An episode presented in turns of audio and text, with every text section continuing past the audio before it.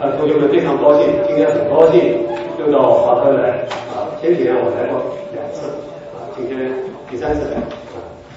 那么今天我讲的题目，呃，上面写的啊，呃，我讲的题目叫做六十年后再论国民党大陆失败之原因啊，就是咱们知道今年是中华人民共和国建国六十周年啊，也是我们这个啊武汉解放、南京解放、上海解放六十周年。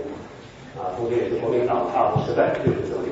那么六十年过来以后，我们再看这个大陆当时国民党为什么在大陆失败啊？那么我们要讲这个问题。其实同学们，你们可能知道，关于国民党为什么在大陆失败，这是一个老问题啊，可以讲说是老生常谈。这六十年已经谈了很多很多，中国人谈，西方人谈，台湾人也谈啊。可以说该讲的东西都讲的差不多了，只是最近呢，我读了几本书，是吧？我读的这几本书呢，我觉得有些新的内容啊。当然，这几本书都是围绕着四零年代后期的国共内战而展开的啊。那么这些书里面有一些新新材料，比如说同学们可能听说过。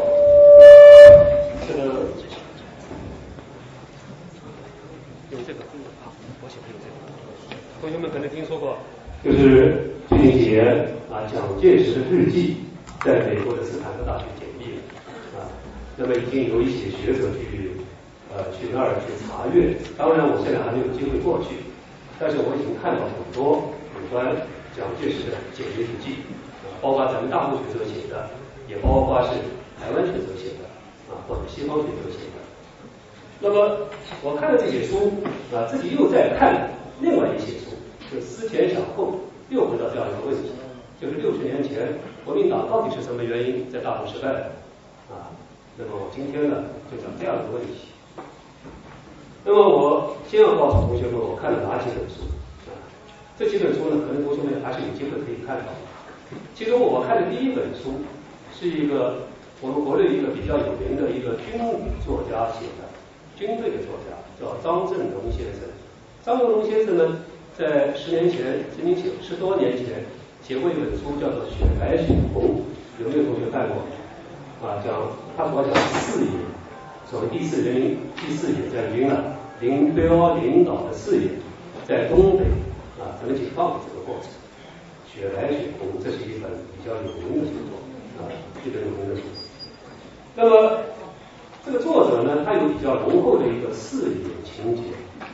同学，你们知道不知道？曾经在一九四九年，就是武汉，武汉就是华中局的所在地，是吧？四野的整个的中心就在武汉，林彪当时就在武汉，啊，所以这个地方，当时我们认为林彪在这儿，啊，华中局的第一书记，又是四野的政委，四野的司令长，差不多是名副其实的中南王，啊，管几个省，那么我刚才讲的这本书。这作者叫做张振龙先生，他今年又写了一本书，名字叫《一九四九枪杆子》，啊，对我讲错了，叫《枪杆子一九四九》啊。那么这本书呢，我觉得有点内容。那么这本书他写的是四野啊南下解放全中国的这样一个过程，提供了一些很多很重要的细节，其中呢也引用了一些没有解密的一些中央军委毛泽东的电报。这是我看的一本书，叫做《枪杆子一九四九》，好像现在书店里都有卖啊。我不是为了推销的，这本书我还是有对它有一些看法，就是呃很有价值。可是这个作者先生呢，文学的情节很深，文学啊经常会很不由自主的发起感慨。就这个对于我们我们学历史的会觉得他这个感慨有的时候是多余的。还有呢，他会经常猜度。国民党就是中共对面的这个国民党的那些高级将领的他们的心理活动，那么经常是没有依据的才才是吧？这是有点问题。但是不管怎么说，这本书《枪杆子一九四九》，我认为是有价值。这是我啊看的第一本书。那么第二本书呢？这同学们可能也许华科的图书馆不一定。这本书呢是一个跟随蒋介石几十年。横跨了大陆和台湾两个时代蒋介石的一个机要秘书，也是他的同乡，叫周洪涛先生。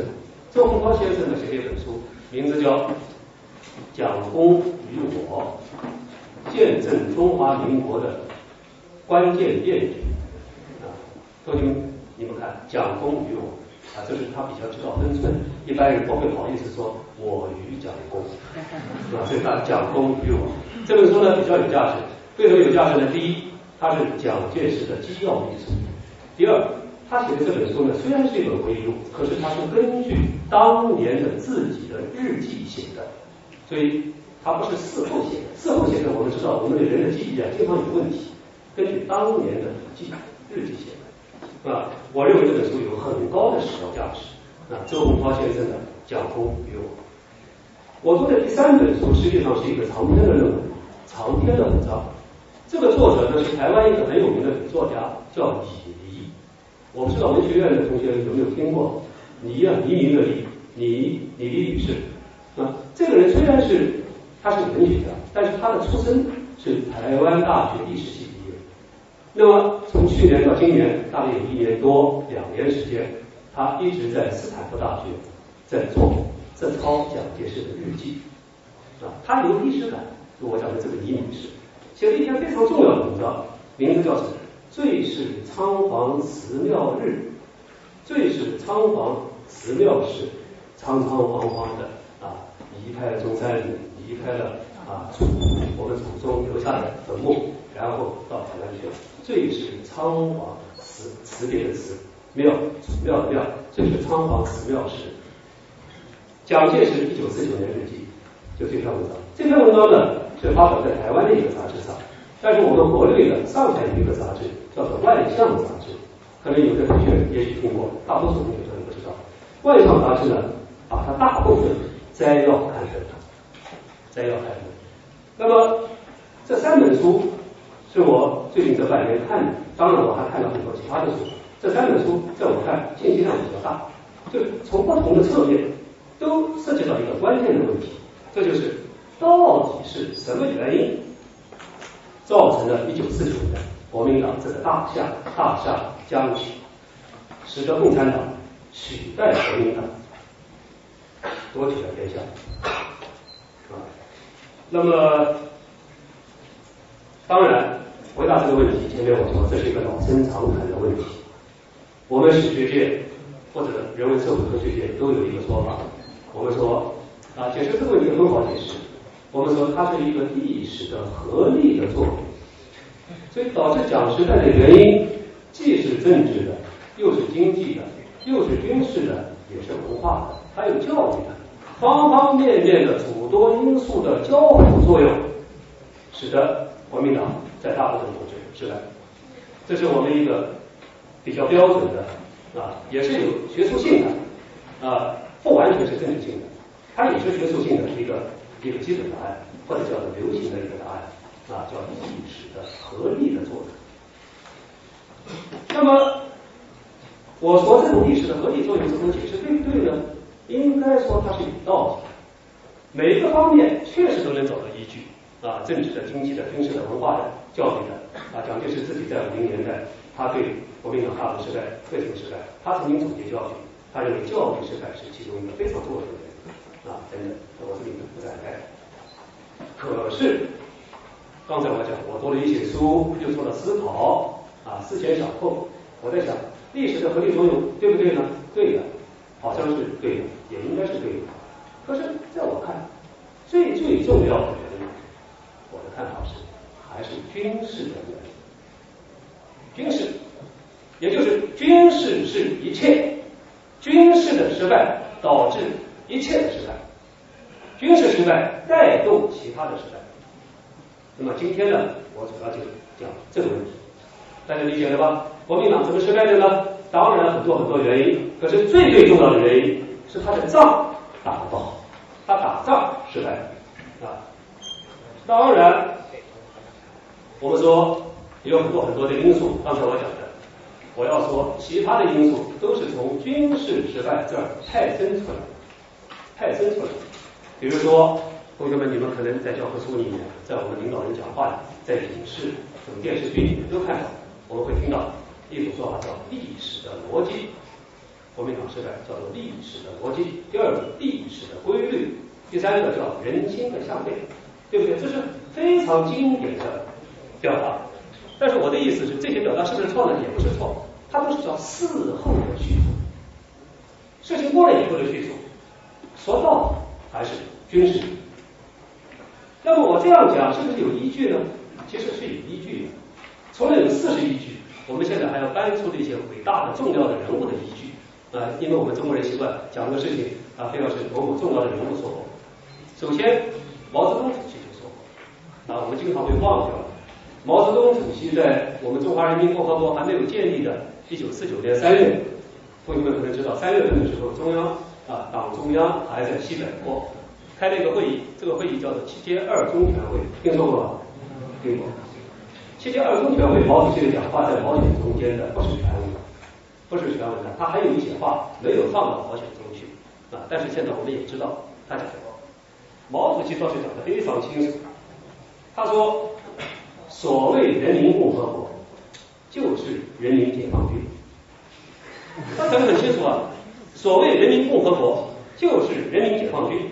蒋介石的王国就是王的军队，同学们啊，这是他讲的，他是历史的当事人啊，历史枢纽的这样一个掌控人，他看得很清楚，人民共和国就是人民解放军。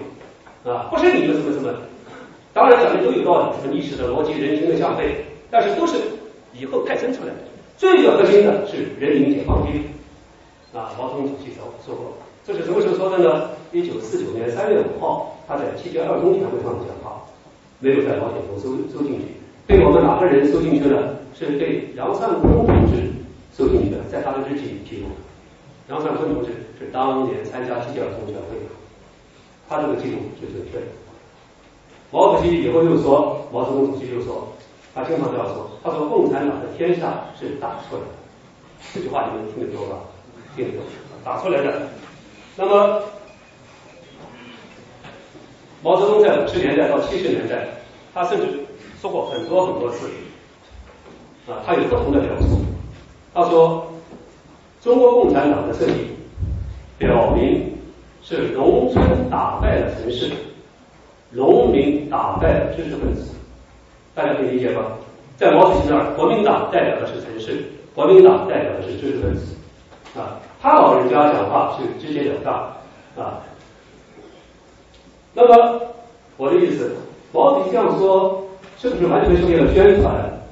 不是，他讲的是事实，只是我们过去经常把简单的问题复杂化，本来是个很简单的事情啊，但是经过我们的理论家、我们的哲学家啊演绎，演绎成非常复杂的问题。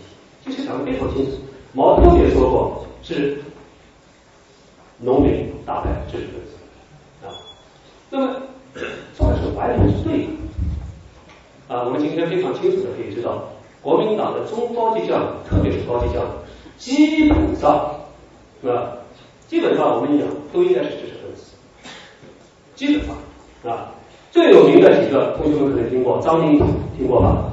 啊，张灵甫是北京大学历史系的毕业生，非常有名。又是抗日名将，他身上中了七颗侵犯日本人的这个炸弹啊！一九三八年，他在江西的德安啊领导这个德安大大战啊，打败日军。所以田汉是我们中国现在非常著名的戏剧家啊，国歌的那个歌词的作者，他很激动，他专门写了一个话剧叫《德安大捷》啊，张灵甫在里面是以真人真信的名字出现，这成为一代抗日名将。哎，最后被共产党消灭掉。第二个，我举个很有名一个人啊，叫邱清泉。邱清泉大家听听我他名字。今天台湾的台湾中部台中市有一个机场叫清泉港机场。清泉港机场可能是未来，不是未来，就现在什么小三通、大三通啊，是定点的一个一个机场，同时也是国民党曾经是长时期的国民党的军用机场。清泉港就是为了纪念邱清泉的。邱清泉是国留学生。啊，在那儿是工兵的，又懂英文又懂德文，而且中国古诗词写的非常好。但是呢，最后还是被我们解放军消灭掉了。啊，这样的事情很多。好在于反观之，中国人民解放军，我们的将领绝大多数，绝大多数都是农民出身，绝大多数都是贫苦农民出身。知识分子担任高级军事将领，都当一面的节省，不是说没有，是节省。啊，比如说我们大家都知道，我们军中的有名的武将，啊，有文化的将领，叫萧何同志啊，张爱萍同志啊，啊，像这些是武将，啊，当然刘伯承同志也是武将。那么这样的人是非常非常少的，绝大多数都是像你们武汉的这个陈再道，陈再道听过吧？听过。长期的担任武汉军区司令员的陈再道，还有武汉的那个这个这个最早的这个领导人李先念同志，是吧。还有我们江苏的这个许世友，他们是我们中国人民解放军的比较标准型的将领，标准型的就是，我这里是客观描述，不加啊，我认为他们很了不起，但是他们真的是粗通文字，有的是在我们军队内学文化才会会文化，可是事实真的是这样，也就是中国人民解放军就是这些没有文化的。被国民党嘲笑为老粗的这样的军人，居然打败了有很高文化，多数是黄埔军校毕业和陆军大学毕业的，许多是留德的、留美的这样的一些国民党将领，这是事实啊，这是事实。所以若干年前我在台湾的时候，有一次我参加一个会议。叫中华军事学会，台湾有一个军事学会啊，他们讨论一个什么问题？抗战中的问题。然后有很多老军人，看起来啊，非常的有军人的这个气概。正好是当时是杨利伟上天，很高兴啊，台湾那些老军头们非常高兴。他们说与有荣焉，与有荣焉是有点传统的文言文的感觉，就是我们也感到光荣。可是讲到自己，他们都说啊，败军之将不言当年勇。没有土法的，前面是赢过，用他们话讲，北伐啊，剿匪，这是他们的语言，剿匪就是打共产党啊，还有抗战，可是最后四九年失败了，四九年失败，一切都没走到，这是一个非常残酷的现实。四九年的失败使一切前面都好走，没错的，你失败了。我们知道中国人是一切是看什么呢？对啊，看结果啊，以成败论英雄。那么我下面要讲的，我意思是，国民党的这些有文化的人被没有文化的或者文化较低的共产党打败，我们说确实创造了一个世界性奇迹，世界性奇迹。那么这是我刚才讲的第一个问题，我讲的重新的总谈起。我下面讲第二个问题，就是这样的奇迹是一九四九年发生的，或者叫一九四八年的下半年，九十月份以后，八二战役以后发生的。那么。就仅仅几年以前，也就是一九四五年和四六年，我们的国人有没有人相信国民党居然被共产党打败了？同学们，就是我们推往前推一点，我们回到当时的历史场景啊，应该说我们国人几乎非常少的人，可以说绝大多数的人都没有想过。居然国民党会被中共打败啊！那么下面我就讲四六年和四七年的情况。为什么这样说呢？最重要的，我因为我们大家都基本上是现实主义者，我们考虑一个问题的时候，首先要看力量对比，对不对？一九四五年共产党虽然有很大的发展，同学们你们知道，抗战的爆发的前夕。共产党几个方面就合在一起，三万人不到，两万多人，两万六千，两万七千人。经过了八年抗战，共产党发展成具有一百二十七万人，正规军一百二十七万，不包括这些什么民兵啊、地方武装。可是国民党有多少呢？国民党经过裁军还有四百五十万人。我下面会讲到国民党裁军，因为抗战胜利了以后，国民党原来五百多万人，可是他看着不好意思。因为，打仗军队太多，现在抗战胜利了，没有理由保存这么多军队，所以叫裁军。所以国民党从五百多万裁到四百五十万，共产党呢一百二十七万。所以从数量上讲的话，国民党是绝对优先，占据了绝对优势。武器装备方面呢，现在我们有数字，国民党的武装在抗战中后期就美式装备，大多数是美式装备，一部分是日式装备，绝对的优于中国。国民党它有可以起飞的飞机啊，飞机有很多，有的时候不能起飞，但是能飞上天的飞机有三百四十四架，共产党一架都没有，啊啊，这是绝对优势，空中优势。我们不要小看这种空中优势，要没有这个三百多架飞机，蒋介石根本逃不到台湾去。这个全是靠这些飞机，国民党才能逃跑。大家知道，共产党望洋兴叹，望天兴叹，没有办法啊。第二个。国民党有海军船只多少呢？二百四十多只。这二百四十多只是人动起来的，二百四十多只，是吧？获得外援方面，从一九四五年的八月到一九四八年三月，美国给蒋介石的各种援助高达三十七亿美元。啊，当然蒋介石认为还不够，认为还很少，但是有三十七亿美元。共军呢？共军也得到一些援助，共军主要是从苏联人那儿得到的援助。主要是在东北，大家知道，苏联红军到了东北，给了共军一些援助，可是数量上、总量上大大少美国人给蒋军的。援助。但是仅仅几年，居然这个共军就打败了共军，啊，真的是啊令人匪夷所思了，匪夷所思啊！这是我首先讲的，从力量对比上讲。下面我要从。当时人们的感受、心理感受这个层面讲，首先从蒋介石这个角度来讲，我们看到是蒋先生这边啊，刚才我讲有很多日记，当年日记写的披露，蒋介石是对共产党是严重的轻敌，严重轻敌啊。他在四五年九月份以后，他有很多的日记都写到，共军现在差不多了啊，南方的共军基本跟我消灭差不多了，红海的一打通，共军差不多也快完蛋了。啊，共匪火祸患已除半耶，就一半以上都是他共匪的祸患都消除掉了。那么国民党的中宣部部长啊更乐观，他说共军是什么人呢？就是一些毫无训练的老百姓啊。以后蒋介石和中宣部部长讲的更直接，共军是乌合之众啊，完全看不起共军啊。当然，特别是一九四六年五月啊，可能有点了解。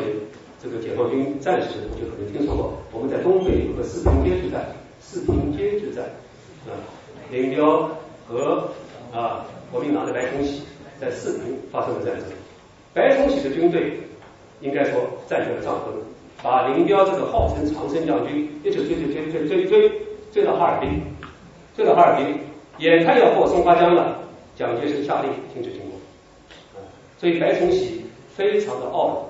他的儿子白先勇也非常的傲慢。白先勇同学们听过吗？白先勇说，中华民国的覆亡完全是因为这次战争，要不是蒋介石当时下令，或者他爸爸打过去，当共军最精锐的部队林彪就给他爸爸消灭掉了。啊，这是四平街之战，一九四六年的五月，非常重要的一次战争。这次战役过了以后，国民党的感觉更好。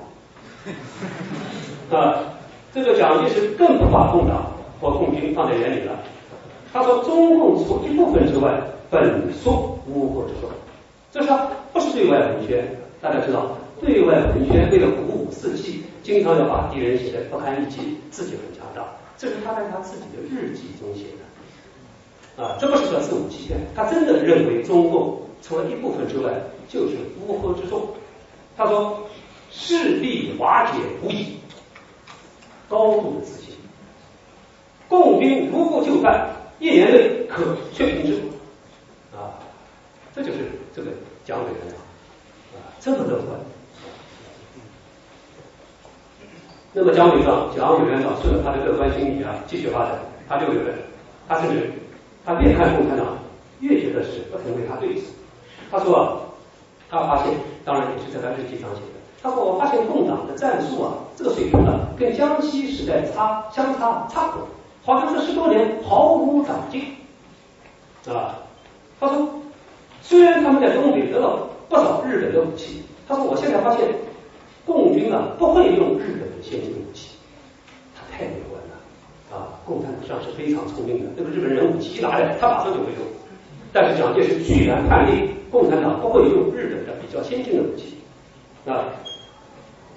那么他说，我们如果配合的好，因为我们有海军有空军，我们一定能够速战速决，把奸匪消灭。同学们听没听过这个词啊？啊，这是国民党污蔑或者指称中共和解放军的一个词，叫奸匪。共产党我们喜欢讲国民党叫蒋匪，或者抗战时称他叫顽匪，顽固派顽匪。所以他对应共产党叫奸匪。奸匪这个词是三四八和三八年的十一月、十二月份以后就出来这个词啊。我们这边呢，延安这边叫顽匪啊，或者指桑骂槐，就是还有个刘精卫、王精卫、张精卫，就讲蒋介石的。蒋介石讲这边叫奸匪。那么，这是刚我讲，从社会的一般人的感受，首先蒋介石的感受，他认为他完全可以战胜。那么下面我们讲老百姓，啊，就是我们经常喜欢讲的人心向背。其实人心向背这是一个大概念，并没有很多人做过统计。啊，我们这里有社会科学的一些研究生，我们知道讲解大词的时候应该提供依据的。比如说，什么叫人心向背？当年有统计数字吗？说明多少多少普罗大众热爱共产党、反对国民党，有没有？没有。啊，这是事后的我们的一些理论家给他一个词。那么下面我要讲，我们当时的普通老老百姓、普罗百姓对蒋介石、对共产党是怎么看的？我们应该讲，一九四五年和四六年，特别是一九四五年下来，中国人的政土观没有变化，政。什么叫正统观？就是蒋委员长是中国的正统，国民政府是中国的唯一合法政府，在普罗百姓中，这是一个根深蒂固的概念。大家理解这个概念吗？叫正统啊，正统。他们觉得天命啊，还在蒋介石身上。为什么呢？因为抗战刚刚结束，蒋介石的威望如日中天。蒋介石有两次威望达到顶点，是吧。可以说是老百姓没有政府的动员，自发的来迎接他，万人空巷。第一次，我们讲就在南京，第一次是一九三六年双十二事件，张学良陪同蒋介石回到南京，南京是万人空巷，群众自发上街欢迎蒋介石回来平安归来。第二次是一九四六年，将蒋介石从重庆还都南京。大家知道抗战时候。中华民国的培训中在重庆，蒋介石回来了，回来的那一天，南京是几十万人自发的欢迎，所以他是被认为是抗日英雄，又是中国大家知道抗日进入了联合国的这五强之一啊。那么我们知道，也是一九四五年八九月份，毛泽东去重庆谈判。今天我们有很多资料，当然大家都已经很知道。啊，原来也有这些资料，只是人们不说。毛泽东在重庆是当众呼喊蒋委员长万岁，这说明什么呢？当然我们可以说这是毛泽东领敌人搞策略，或者搞包庇之计。包庇嘛，因为他在蒋介石那儿，他身段要放第一点啊，安全是第一位，所以讲点好话，这可能是这样，应该也是这样。但是也说明这个时候蒋的实力大大超过中国，实力太大。啊，那么我刚才讲 老百姓，前面讲到南京的老百姓，我讲的南京老百姓代表一般国土地区、一般沦陷区的老百姓看，特别是东北。我们知道东北是一九三一年九一八事件以后就亡国了，就是满洲国以后成立，到一九四五年抗战胜利，在日本人统治下是十四年。东北虽然对国民党蒋介石没有直接的体会，但是他们有一种心理上的想象。大家理解吗？东北原先是张作霖统治，张作霖给日本人炸死以后是张学良统治。张学良一九二九年改旗易帜，把东北旗帜换成中华民国旗帜。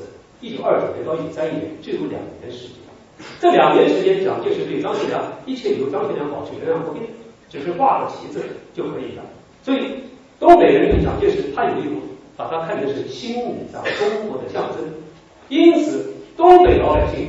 对所谓中华民国和蒋介石政府观更加强烈，因为他们曾经长期深受满洲国日本帝国主义的欺压，他们把蒋看成是中国的象征。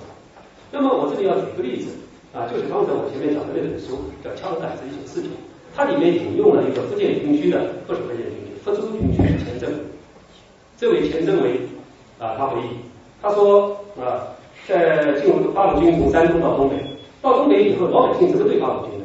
老百姓看到八路军是，他讲了，看热闹外掰，对我们一点不亲切，东西什么都不卖给我，我们一走，国民党一来，要拿着国民党的旗帜在欢迎国民党，这就是一九四五年九十月、十一月的东北情况，就东北老百姓对中共没有体认，大家理解吗？没有认识，但是头脑中有一个蒋介石的概念啊，所以东北以后共产党把东北搞定是特别不容易的啊，就把这样一些人最后全部转变过来，很难的。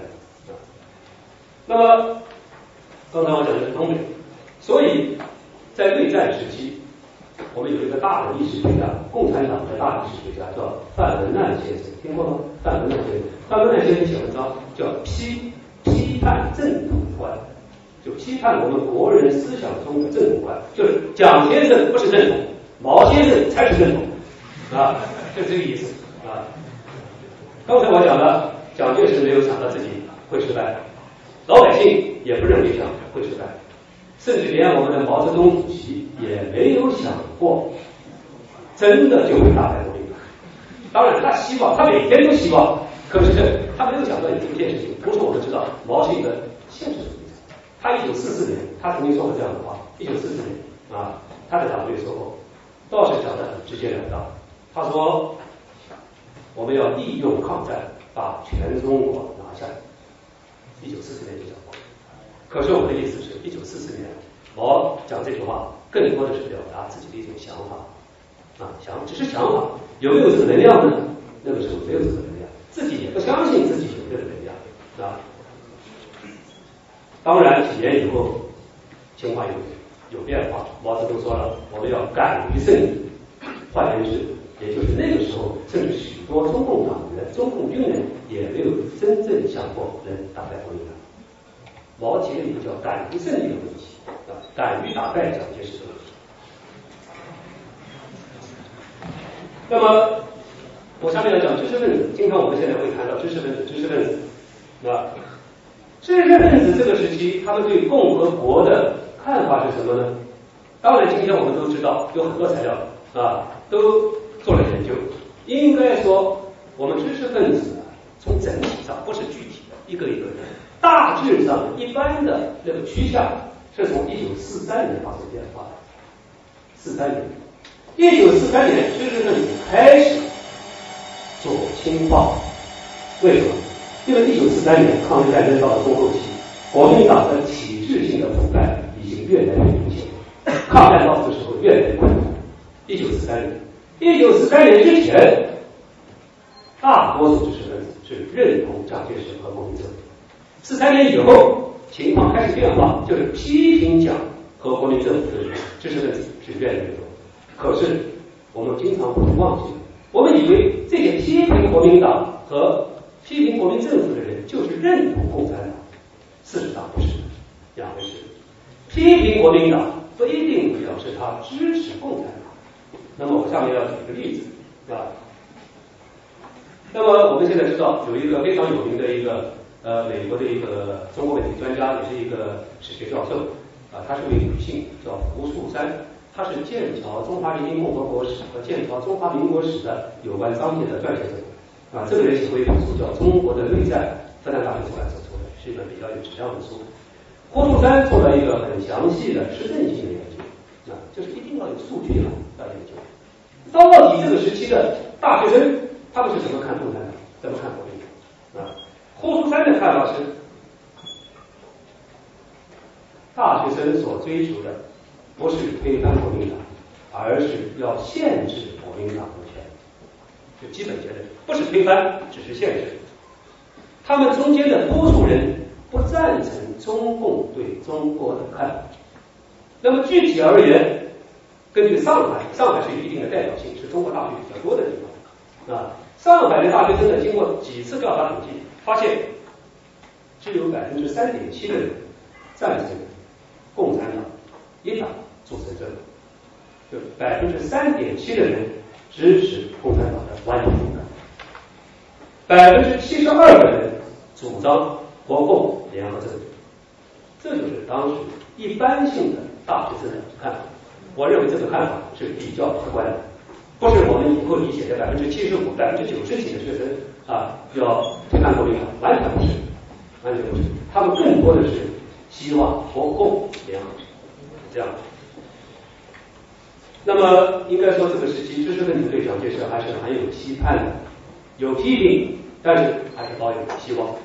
我举个例子，同学们，一九四六年啊，四六年这个全面对战还没爆发，四六年的四月份啊，呃，有一个非常有名的新闻记者，也是中国非常著名的一个大报，叫《大公报》，有一个叫王云生，王云生首先是非常非常有名的啊，呃，《大公报》的这个记者啊，曾经也是《大公报》的负责人。他就针对共产党在东北的情况写过一篇文章啊，名字叫《可耻的长春之战》啊，这个这篇文章长期以来呃建国以后是呃悬在王先生头上的一个啊大莫克斯之剑，因为他在一九四六年的四月写了一篇所谓恶毒反共的文章，《可耻的长春之战》。王先生说的意思是什么呢？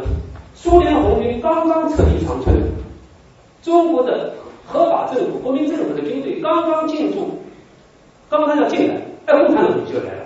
你这保证人他有打个仗很可耻，叫可耻的长春之战，说明他把国民党当成正统，他认为共产党这样做不对，好像这个地方是应该国民党去占领啊，国民党去接受，所以这篇文章叫可耻的长春之战。当然，延安非常生气，以后。不是不是以后，马上欢喜写了一篇文章，名字叫《可耻的大公报受任》，叫这非常对啊。学新闻的同学你都可以看看，这叫中国新闻史的一个名篇，两篇文章。后头那篇文章好像是胡乔木写的，胡乔木。那么我的意思是，多数知识分子我这里没有时间展开啊，他们对国民党有严厉的批评。但是并不希望由共产党完全领导情况，这是当时的基本情况。前面我说了，国民党很骄傲啊，是不是国民党完全的已经麻木到这个麻木不仁的地步呢？也不是，对？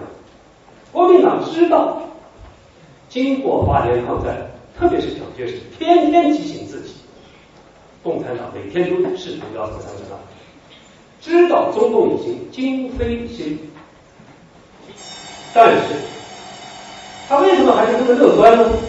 同学们可能也许会听听，主要原因是八年抗战，国共双方没有大规模的交手，因为我们都要共同面对日本帝国主义，双方都不好意思之间打起几万人、几万人的这种大仗，大家知道吧？因为要影响国际上对两党的态度，所以这两党呢，在八年抗战中间，双方基本上没有交手。国民党对中共差不多，不太摸底，对这个情敌啊不摸底。因此，从蒋介石到宋子文，再到国民党中宣部部长，再到领军的国民党将领，都把共产党看成是乌合之众，严重轻敌。那么下面我要讲讲共产党，这时候共产党是不是这么啊有弱性啊，或者呃他到底怎么样？那么我要讲和国民党相比，共产党这个时期很低调，低调，它的调子是我们要和平啊，八年抗战人民都很辛苦，我们特别爱和平，等等讲了很多啊，你们看一看当时的《新华日报》还有领导人的讲话毛选。都有这样的话啊，那么其实共产党在这个时期啊，应该讲有很多优势，只是这个优势啊，蒋介石没有注意到。我下面要讲，表面上看数量上严重的少于国民党，但是实际上他们别具优势。优势，这优势有哪几方面？第一，一九四零年以后，就是百团大战以后，我们的共军。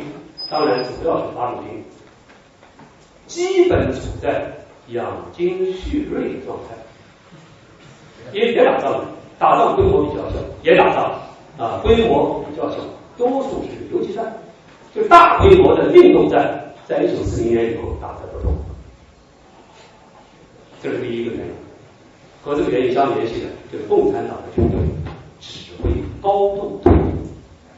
三八年、三九、三九年、四零年，他稍微有点不同意，毛还有点不满意，因为他发现有的时候他发现了，这个朱德同志啊，到了太行山跟彭德怀跑在一起啊，哎，他们经常去指挥，底下人就听他们的，就忘记了要听延安的中央军委的，就是朱和彭一结合。当然，我们大家知道，朱总司令。彭是什么呢？八路军副总司令，他们从法理上应该有这个权利吧？在太行，但是毛主席以后，一九四零年以后把朱德同志从太行调回，因此从四零年以后，毛对军队，当然我这里我要讲的是八路军，啊，新四军情况稍微有点特殊，在皖南事变以后，基本上毛一统一统就一元化了，完全实现了对军队的统一制。而这个是国民党根本做不到的，大家知道吗？国民党队太复杂，地方是一派杂牌军一系，中央军、电军、川军乱七八糟，蒋介石没有办法。可是毛，我的人数虽然少，但是都听他的，这是一个特别大的优势。第二，思想全党思想非常统一，国民党思想是统一的，里面什么人都有，有社会主义者。有三民主义者啊，呃，甚至我认为有社会民主党这种思想都有啊，什么人都有。国民党是一个差不多像一个俱乐部一样的，它里面没有一个叫统一的意志。虽然蒋介石一直要求有统一意志，做不到，但是中共在四零年以后基本上是思想统一，特别是经过毛主席的教导啊，党中央的领导人和特别是军队领导人。与蒋夺天下的这个意识很明确，国民党很多将领不明确。国民党说：“哎，为什么我要打算打下来？”这个明很多国民党有这种思想，他要打日本。当然，共产党也要打日本，但是共产党同时要打蒋。将来我们要打蒋，这个概念非常清楚。这个蒋介石他的构想不完全。第三点，党政军是全面军事化。全面的军事化，它是一个完全军事化的政治和军事集团。国民党不完全是军事化的，大家理解吧？共产党全部军事化。第四点，土改，我们知道土改太重要啊，这里没有时间多讲。吴毅老师研究啊，他对这个方面非常熟悉。土改起码解决了共产党的兵源问题，兵源问题，特别是东北。另外，共产党在用人之际的时候。是没有什么这个教条主义概念的，大家还听懂我的意思？比如说，我我举个例子，建国以后，我们人民解放军，我们应该是工农比例。你说你爸爸是一个小业主，开个小店的，你想当人民解放军能不能当上？当不上。你如果是一个呃汉族的一个资本家的儿子，你想当解放军，当不上。当然，特殊情况，比如说你有特殊才能，你会外抗美援朝的时候，可能会进去。一般情况不行的。我的意思，这是四九年以后，人民解放军一定要保证他的工农子弟兵的性质，很严格。可是我的意思是，四五年、四六年、四七年这方面是不是就这么严格呢？具体情况具体对待，有的时候就是很弹性，充满了弹性。我举个例子，我们知道日本关东军在东北有很多，对不对？大战以后失败了啊，对中国这个。很多遣返啊等等啊，仅仅林彪的一四野战军就收留了，不是叫收留，就是其中有四千日本士兵为四野工作。如果是教条主义者，能不能把昔日的这些日本的强盗放到人民解放军工作呢？肯定不可以的。可是，在用人之际，只要你愿意为共产党服务，管他是日本鬼子还是什么鬼子，都可以。这就是思想的高度的。弹性，大家理解吧？我这个是对的，这对共产党是有利的。这四千人做什么工作呢？一做军队的医务工作，日本的医生的医术很好啊，医务工作。第二个，解放军的技术兵工。特别是我们人民空军的人民空军的飞机啊，教我们开飞机、修飞机都是日本人。这光是日本人就有四千，因此今天还有一些东京的一些老人，他们是日本四野之有色的成员，还有一些老军人，他们经常回忆在一起温暖一下自己，回忆自己在四野的革命岁月，这很好啊！我的意思，你们看教条不教条？不教条，一点不教条。可是国民党有的时候是教条，有的时候。陈诚啊，陈诚是大家知道是蒋介石的亲戚，陈诚就拒绝收编在东北的伪军，拒绝，数额有多少呢？三十到四十万。这三十到四十万是经过日本人长期训练的伪军，这些人当伪军，很多人是没有办法的，还是心向祖国的，大家理解吧？不是绝对是汉奸，有的是实啊，是一种特殊环境下。他们愿意归正，归正国民党政府，可是国民党政府不要他，到时候我们把他收编下来。当然，这些收编下来良莠不齐，有的人迅速的几个月就叛变，但也有很多人是跟着走的，啊，还是不错的。所以叫用人之际，啊，我的意思是，共产党这个时候他非常灵活，他不教条组织。这是我讲的第四点，啊，土改还有兵人。很匆匆，还有用人呢很灵活。第五点，没有负担，这句话很重要，没有负担，什么意思？我们中共军队要不要发工资啊？从来不发工资。国民党这四百五十万人都要发工资的，这是一个政府巨大的。中共不要发工资，只要简单的穿衣服和吃饭就可以了。啊，这是世界上从来没有过这么。这么好的军队呢，啊，不要花钱的军队，蒋介石很羡慕，他对这个问题羡慕无比，但是他做不到。他在一九四九年四月三十号的日记上写：“他说军饷的发起啊，是我们现金现银就发现发现金都比现银啊，导致金融枯竭。对，国民党的钱全都没有了，发钱发掉了，因为你指望国民党的军人来救国民党，你必须发钱给他，完蛋了。”第六点也是非常重要，也是蒋介石羡慕不已，叫中共干部没有私产。我讲的是当时，这现在经经费起不是这回事。中共这是蒋介石很羡慕。蒋介石在四九年六月八号写的日记中，下面有一条叫做“敌人之长处和可供借鉴、可供借鉴的地方”，一共有七条。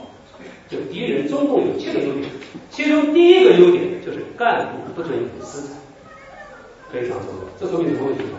就是起码那个时期，中共干部之结合，他不是为了一个金钱，不是为了财产，不是为了利益，啊，起码好像还有一个想法，或者用我们今天话叫理想，就是那个时候应该讲还是有理想的，它不是一个金钱基础上的结合。啊，那么我讲的是第六点，呃。第七点，也不是完全没有外援。我们的外援有两个方面，我们大家同学们可能只知道一个方面，就是苏联的军援。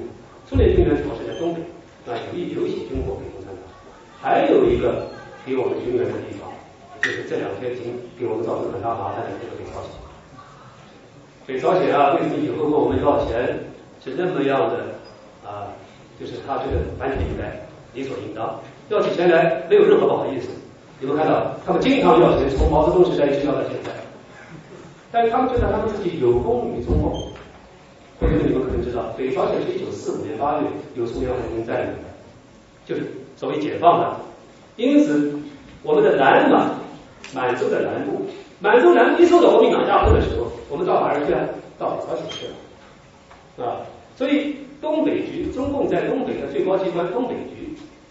党的东北中央局在平壤办事处啊，在平壤许多共产党四野的干部到平壤去看病，在苏军医院去休养看病啊，经常是金日成那个时候经常也会给五百车皮什么什么什么什么送点东西给共产党，所以啊，他也会要东西啊，所以毛主席当然也讲过说互相援助，你也援助过我们，讲的是事实啊。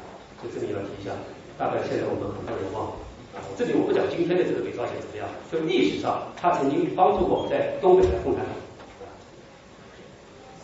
这是第七点，共产党不是说没有外援，有外援，但外援不大。第八点，共产党在战法、作战的战法上开始变化，有进步。前面刚才讲的蒋介石有点瞧不起共产党，也不是说他完全没有道理。他说他发现和三十年代江西时期战法差不多。刚才记得我讲过吧？他在日记上写道，这个说法不是说没有流头，他有流头。主要什么原因呢？八年抗战，特别是一九四零年以后，我们基本上打的是游击战，长期打游击战，打的时间长了以后，把运动战怎么打都打忘了。很多我们八路军的将领忘记了打运动战的方法。啊，万一同志建国以后是一个中将，万一就说长期不打，不知道怎么打运动战，打了好几仗以后，迅速的重新再回忆，才想起来怎么打运动战的方法。过去你们知道什么叫运动战和游击战？游击战一啊三十个人、二十个人、十五个人被敌人打就跑啊啊逼近我们退等等等等。运动战是编制比较大，几千人、上万啊大规模的部队这种两军对战叫啊这样叫运动战。这是第八点，我讲的共产党的优势。第九点，共产党最重要的一点，我认为非常重要。这个比蒋介石要强得多，也是他导致他成功的一个很重要的原因。他不在乎一城一地之得失，不在乎。而蒋介石呢，特别在乎一个城市得到或者失去。从江西时期开始，我这里稍微多讲一两句话。毛泽东就有这个特点，这个特点曾经在一段时间内不被当时的中央领导集体、不被共产国际所认同，认为他是右倾逃跑，一看到敌人就跑掉了。当然，今天我们说他很聪明，毕竟我退，看到敌人来来势汹汹啊，来三万人，我只有一万人，我肯定打不过，我当然跑，对不对？躲到什么其他地方去了？可是当时我的意思是一九三三年、三四年江西出去的时候，他的这个优点，大家呢不认同啊，呃，包括周恩来这些人都不认同毛的这个战法啊。当然以后毛的这套战法得到中共的高级将领都认同。就是我们关键的不是要地方，关键的是消灭敌人的有生力量。这一仗吃了你四万人，下一仗吃了你八万人。只要我保存军队，我丢了淮阴，马上把淮阴再抢过来，对不对？丢不丢无所谓啊。过去呢，亡命路线，所谓亡命路线的那些领导人总觉得啊，不好意思啊，那里有老百姓啊，我们把它把它丢下来啊啊。那么我们要从人民的长远利益出发，不能从人民的大家理解吧？保存人民军队是关系到人民的长远利益，对不对？人民军队如果消灭掉了，那人民还有什么希望呢？就没有希望了。所以人民军队是最重要的啊！这是我想是毛的战略思想。所以我刚才讲的，共产党的大踏步前进，大踏步后退，不在乎一城一地之得失，特别不在乎什么国际影响。什么意思呢？我讲的国际影响是丢掉延安。哎呀，放了当时苏联人很痛苦啊！苏联觉得简直不得了的事情，天要塌下来一小半，就是共产党的首府延安国民党占领了，那肯定国民党赢了，无所谓的啊，丢下延安就延安没有关系，关键是我们军队安全转移，没有给这个没有被蒋介石知道，这是最重要的。所以蒋介石在这些方面都是弱的，蒋介石非常在意一个城市丢掉以后，美国人怎么看他，国际舆论看。下面，那么 我现在看这个，现在我们看国民党当时骄傲，我们是否诸葛亮？我们看当时他的骄傲应该是没有道理。四六年国民党这么骄傲，他叫虚火上升。他太注意过去自己成功的经验。为什么刚才我讲的？国民党基本上在一九四五年之前跟共产党交手，多数是国民党胜，共产党败，大家理解吧？从总体上讲，都是国民党，所以这个成功的经验对他有严重的误导，他忘记了那些成功好多是在特殊背景下的成功，包括三十年代的一些成功啊，包括当然我这里没有时间讲，就是红军长征啊，这是国民党最得意的地方。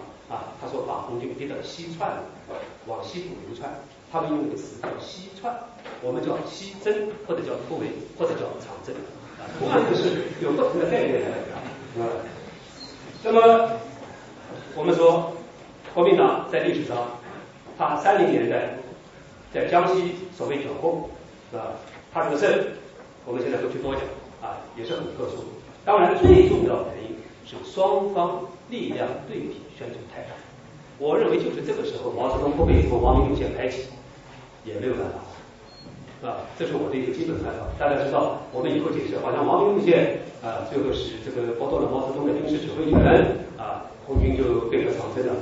我的看法是，就是王明路线啊，就是毛主席一直掌军权，在一九三三年、三四年、三五年、三六年没有办法，因为这个时期。我下面还会讲，是国民党总体上走上升、上升的这个阶段，这是国民党一个上升态的一个状态。共产党在那个时候没有办法啊。那么我们说，抗日战争虽然中国受到很多的损失，但是国军也打了许多胜仗。国军打胜仗，当然国民党有点骄傲，可是我们应该分析，主要原因还是因为民族主义、爱国主义刺激了国军的这个抗日的斗志。这也也是一个一个情况。第三点，一九四六年春天的长平啊，就是那个四平街之战。这次打仗，我前面讲，国民党好像比较顺利啊，把林彪一直追着往哈尔滨走啊。当然，蒋介石下令进攻啊，我前面提到白先勇非常的懊恼，因为蒋介石下令进攻，他认为主要原因是什么呢？他认为主要原因是。蒋介石不愿意这个盖世奇功他爸爸也得到，啊，这可能也有道理，所以我们作为一种参考意见。因为蒋介石这个人，我以后要讲，他小心眼，他经常小心眼，啊，他用人特别看派系，他用人经常不是看才能，啊，白崇禧是国民党中间最会打仗的，啊，白崇禧把林彪追追追追追得快，到关键地带了，蒋介石让他停下来。啊，当然停下来是马歇尔要求蒋介石停，不停不行。当然也有客观原因，国民党的军队军力比较分散，可能大规模的这个后续力量跟不上啊。但是其中一个原因啊，有一种看法认为，就是蒋介石不愿意白崇禧得到这个巨大的突破。可是我的意思是，到了四六年四七年，四七年国民党说不行就不行。四六年还可以，四七年迅速走下坡路，国民党打中共就不行了，但说不行就不行，他面临的内外矛盾进一步加剧，啊，只是我们当时国人大多数还不知道，也没有想到国民党会失败。我下面要讲一九四七年以后的情况。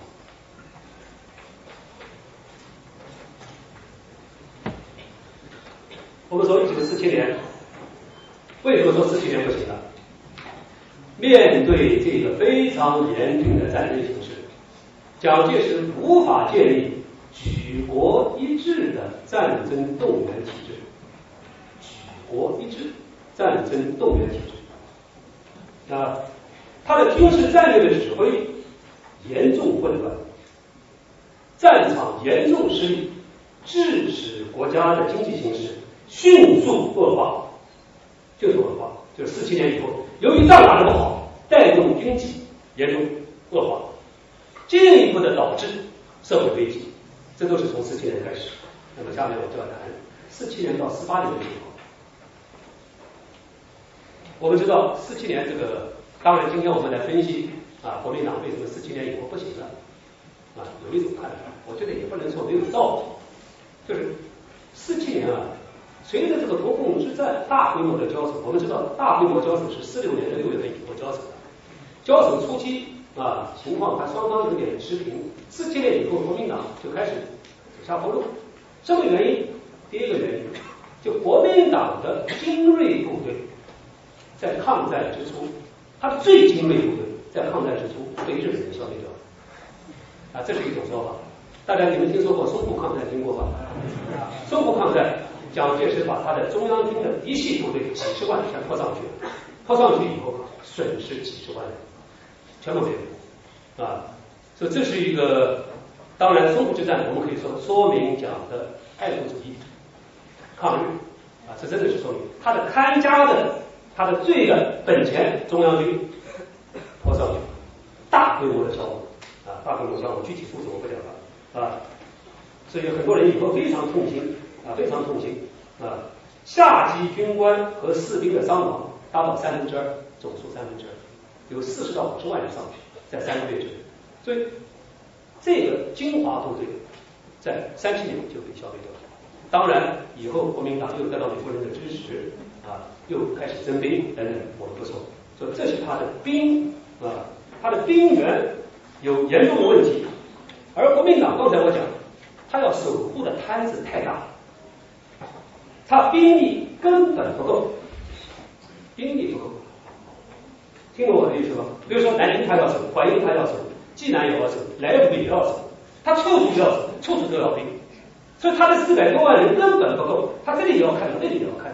共产党没有这么多负担，说走就走啊，就国民党要看的地方太多，他守不得这些地方，所以守不得这些地方，他就守得这些地方，守得这些地方，共产党一来，他叫建国时代。啊，这是他非常重要的一个原因。当然，国民党他很在意这个东西，他在意一城一地之得失。一九四七年以后，蒋介石自己讲过，他的目的是以争城夺地和确保城镇为主要的作战目标。争城夺地，确保城市城镇为作战主要目标，啊，当然，站在他的角度讲，他是一个所谓中国的政府啊，他要守土保民，他觉得这是他责任。而共产党为了报复，在关内我们一度受的挫折，在关，在关外受的挫折，在关内就是四面开花，四处打革命的，打的他是兵力不够使，啊，这是我讲的第一点。第二点，他的负担太大，经费开支太大，短期内又打不赢。造成严重的经济危机，带动严重的通货膨胀。蒋介石居然麻木不仁，对这个问题啊，我真没有想到啊。抗战时期还可以，这个时候他太自信了。他说，这个通货膨胀问题是个暂时现象，暂时现象。他没有高度重视这个严重的由于军事作战失败导致的严重的通货膨胀。现在我们知道有数字，是吧？这个数字是什么数字？就是国家的财政收入百分之七十。是用在军事，蒋介石百分之三十到四十全部用在东北，东北打仗一失败，带动全面的失败，就是国家钱全部砸在东北，大部分的钱用在东北啊，所以这是一个非常严重的问题。当然，下面还有一些啊，有一些这个具体情况，我现在因为时间问题，这个我不多讲。还有就是，我们知道一九四七年到一九四八年，国民党要开国民代表大会。国民代表大会，他要选中华民国总统啊。蒋介石都是叫蒋委员长，蒋委员长可能他觉得听了这个不太好听吧，我不知道。军事委员会委员长蒋委员长或者蒋总裁，中国国民党总裁。可是他要当中华民国总统，中华民国总统要就必须要开国民代表大会。国民代表大会，我们知道，一九四七年蒋介石就宣布国家进入紧急状态，他就宣布一个戡乱进入戡乱时期，就全国进入。剿匪戡乱，平定共产党所谓叛乱，进入特别时期了。可是他国民代表大会照样进行，全国进行大选的各种各样的拉票竞选等等。所以这是一个非常有意思的现象。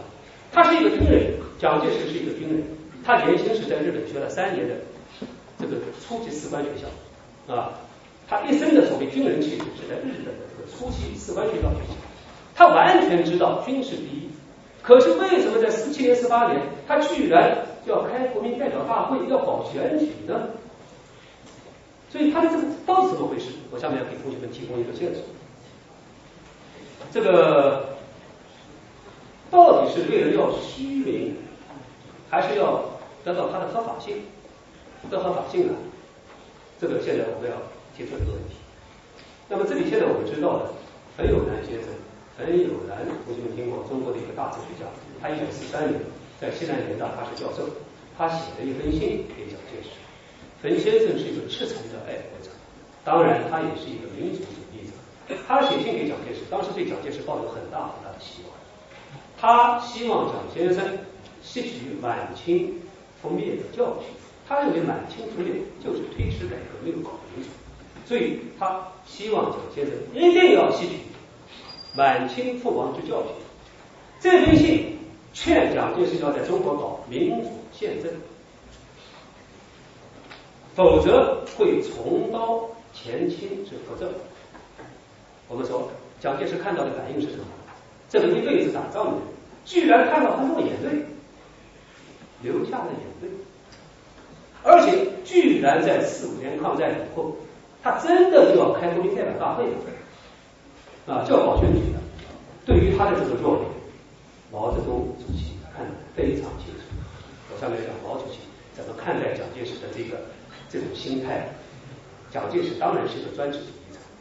可是他不是一个坚决的顽固的死心塌地的专制主义者，他经常容易受到时代潮流的影响，受到知识分子的影响。他是这个三心二意的专制主义者，大家理解我的意思吗？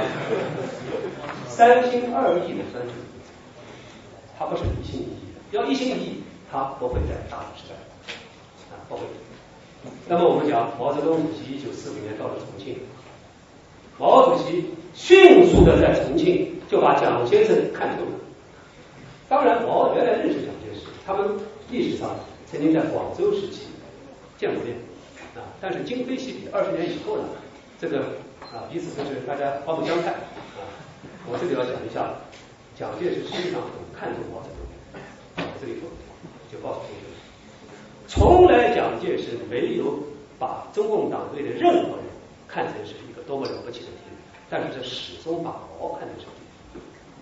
你们知道，我们知道历史上有过毛泽东不是不在台上，什么王明、陆宪在台上的时候，蒋介石压根不相信什么王明、伯虎这些人能够搞定中国，他认为王明、伯虎都会被毛打败。一九三五年的时候，他就啊，国民党的内部写的东西都写清楚了啊，他们根本看不起王明，他们说王明一到江西苏区就给毛泽东抓起来。这是白纸黑字，国民党写。他们因为王明是个书生，大家理解吧？满嘴马列，没有武装，也不会打枪。当然毛主席也不会打枪了，但是毛是因为在那儿开国的一员，跟简单的出生不同。所以国民党在一九三五年认定王明到了中央苏区，就给毛泽东抓起来。最后在莫斯科的压力下，被迫把王明放了，让他。把他赶出中央苏区，因为中央苏区是毛的地盘。这是国民党一九三五年对毛的评价，全是子虚乌有，啊，凭想象，就是证明，实际上证明什么？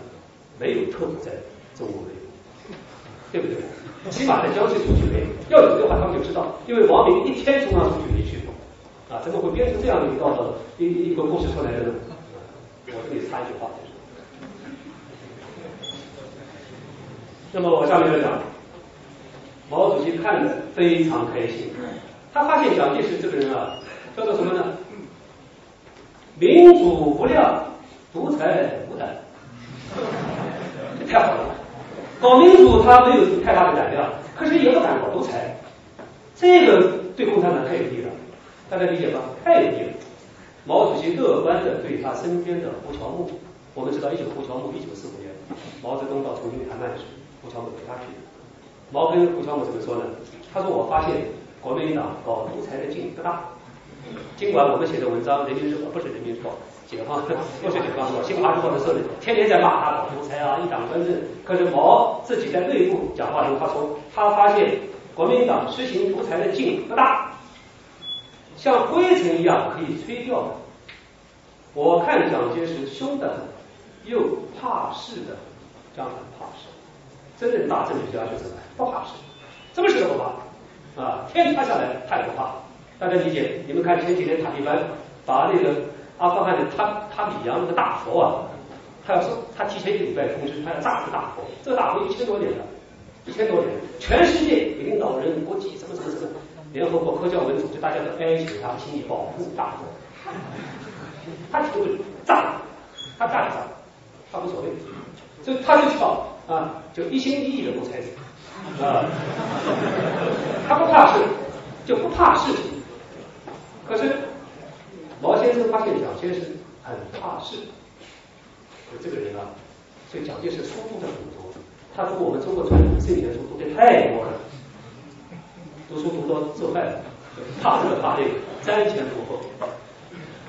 毛又说，他说蒋这个人没有重心，重量的重重心，这个重心是什么呢？民主还是独裁？和还是战？他说我发现蒋介石现在没有方向感了，不知道是要搞民主还是要搞独裁，搞和还是要战？他说最最近几个月，我看他没有路线。毛说我们是路线清楚而调子很低，啊，他说我看现在是由蒋介石以来。从来未有之弱弱小的弱，兵散，新闻检查取消了，这是十八年来未有之事。说他坚决反革命，不见得。这是毛毛泽东一九四五年说的话，他内部说的话。可是外部这个时候又是他老人家亲自修改的。陈伯达写了一个很有名的一篇文章，叫《战斗的檄文》，名字叫《人民公敌蒋介石》。我们说梁总。啊，他实际上知道蒋介石好像是这样的一个举棋不定的人，举棋不定啊。我们说毛看的是很清楚，而且是正确准，确。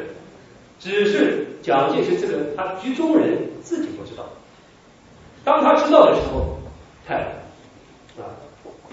那么蒋介石是一九四八年五月在南京担任中华民国总统啊，担任这个总统的。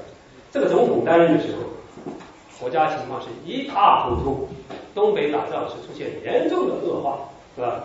那么全面四面开花，就是就是我们人民解放军的四面进攻啊，全面开花啊，特别是国统区的经济严重恶化，而且社会也社会状况骚动不安。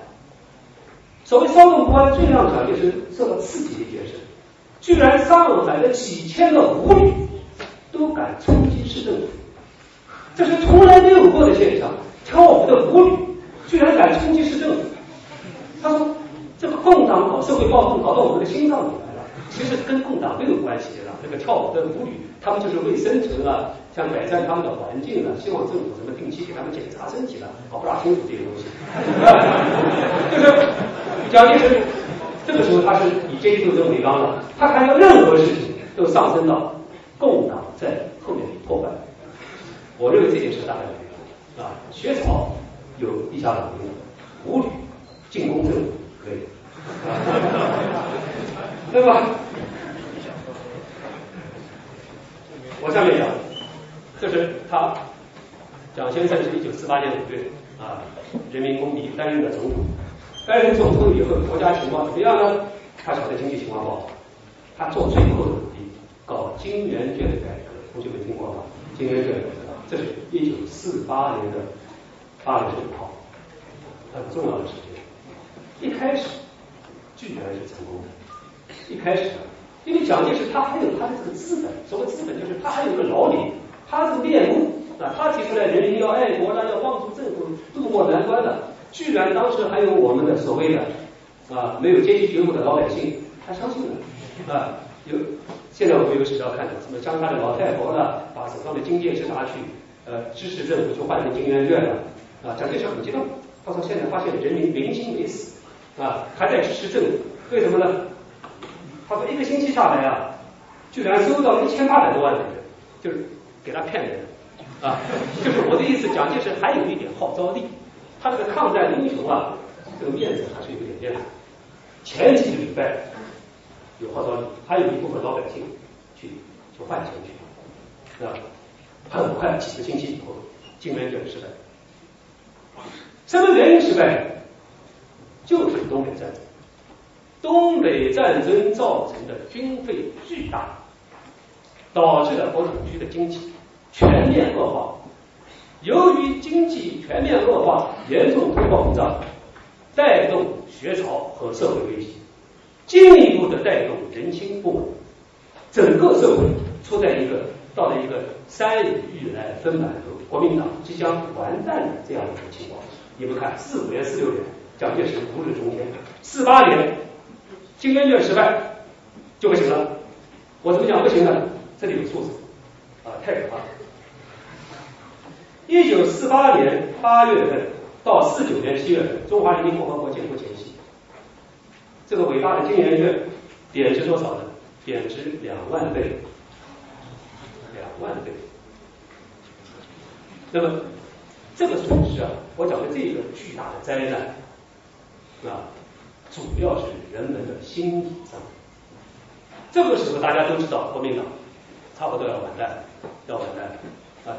当然，我们知道辽沈战役、淮海战役，主要是这两个战役。当然，辽沈带动了平津、淮海战役这三个战役。淮海战役没打之前，差不多。当然，人们还有点希望。如果国民党能挺住淮海战役，我们知道历史上的两南北朝啊，南北朝一定要守住淮河，光守住长江不行的。同学们，你们知道吧？守住长江是肯定不行的。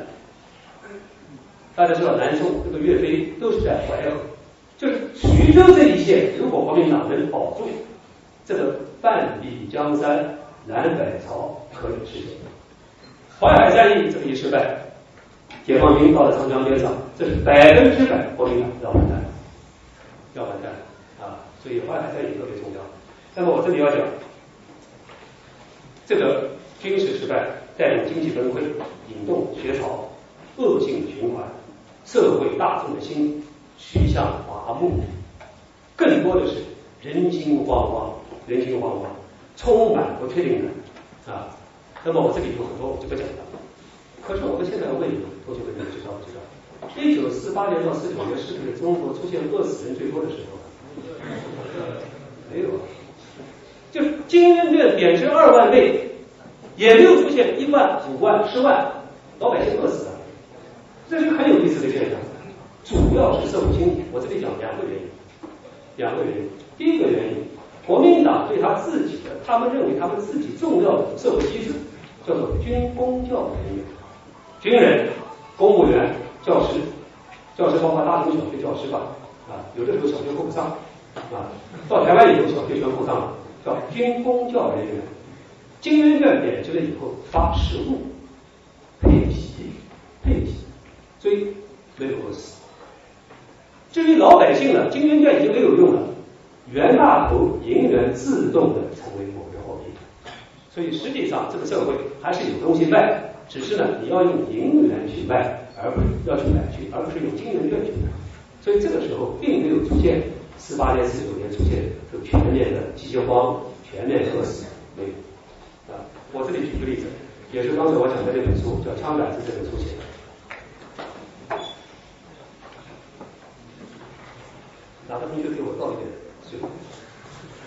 加点水，最好热，没有热的话，呃，温水就可以。这个我们解放军啊驻扎在一个天津的一个民居，这个民居是个中学老师。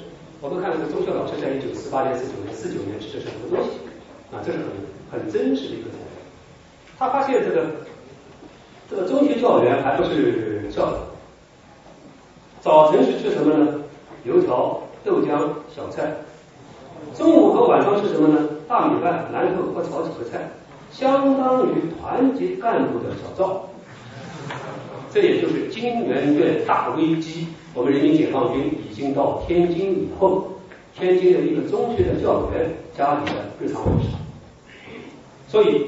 也没有出现就是到处饿死人情况啊。那么我刚才讲了，造成所有造成这个原因，经济崩溃、通货膨胀、人心不稳啊，真的是人心不稳。主要原因是仗没打好，打仗问题。第一个原因啊，蒋介石缺乏强大的社会动员能力，他没有这个动员能力。始终没有建立一个举国一致的军事体制。蒋介石在一九四七年就提出一个口号：我们要建立，要进行叫总体战。这是口号，有时候连口号都不上。南京、上海、武汉、广州、天津，一如往常，进入开乱时期了啊，完全日常生活是跟没有打仗一模一样，就根本没有任何战争的痕迹。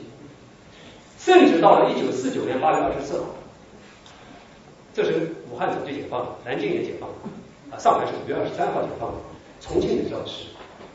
蒋介石的飞机到重庆，跟随他去的那个秘书机要秘书发现，这重庆老百姓悠哉悠哉的，啊，这个手已经到了最后党国最后关头了，啊，他说发现这个生活跟陪都时期、抗战时期没有多大差别。就到国民党最后的时候，整个的没有一个军事动员的这个样子出来，或者是他没有能力做成这个样子。我认为更多的是没有这个能力啊，没有能力。当然，下面我们要分析为什么没有这个能力。这是第一点。第二个，我们说他政治上这个时候应该失去方寸，方寸大事。他对美国的公关非常差，他心理上对美国的依赖太强了。我们知道，国民党从珍珠港事件以后，就心理上全面倒在美国身上。美国经常是用那个美元作为一个砝码来平衡蒋介石。啊，我们特别知道，这个马歇尔，马歇尔是美国算是一个正派的军人，经常敦促他，叫他要跟共产党搞联合政府。啊，经常批评他不够民主。那这个马先生听过这个名字吧？马歇尔啊，非常有名的四星上将，马歇尔计划的这个这个马歇尔。那马歇尔很厉害的时候，就是听取美元。有一次听了八个月，听了八个月，美元本来国民党要分掉了，啊，就是这里都有材料写的很清楚。美元不到，国民党精神几乎崩溃，就形成了这样一个强烈的依赖美国的想法。具体我这里啊，关于美元问题也也不多讲啊。这是我讲第二点，第三点。他对论更不行，啊啊，第三第二点中间我再补充一个，他对马歇尔，马歇尔对他印象不好，马歇尔对周恩来印象好，对不对？非常非常好。周恩来现在我们知道，周恩来有一次把非常重要的一个小笔记本丢在马歇尔的车子上，马歇尔居然没有看，完全没有看，这里涉及了大量中共机密。周恩来当天夜里非常紧张，给延安发电报，说自己犯了大错，啊。这这个不得了的一个事情，涉及到大量共产党的一些机要情况。马歇尔第二天完璧归赵，蒋介石什么都不知道，就他是个正派老派军人，大家懂吗？他并不是我们传统上讲的是一个什么原北的副将啊，什么什么什么东西的，他不是，啊，是个比较单纯的一个所以毛主席对症下药，他一九四六年三月份到延安去，是吧？他觉得以后感觉不错。当然，什么原因？原因有很多，共产党人啊艰苦奋斗啊，朝气蓬勃了啊，这个是一个重要原因啊。还有一个很重要的原因呢，当然一个小原因，就是延安这个时候专门做了一首革命歌曲，名字叫《欢迎你，马歇尔将军》，就非常强调，这蒋介石想不到的，蒋介石不会这个，或者他手下的那些中间部什么都不会，他们糊里糊涂的啊，他们这边真是糊里糊涂，尸位素餐，糊里糊涂。搞党工的人水平不怎么样啊，以后到台湾去以后痛定思痛，有很大感情。所以我刚才讲，蒋介石对内整顿非常不行啊，从来没有实现过真正独立。相比之下，共产党这方面做的特别厉害啊。那么我们现在知道，蒋介石非常羡慕我，他在一九四九年。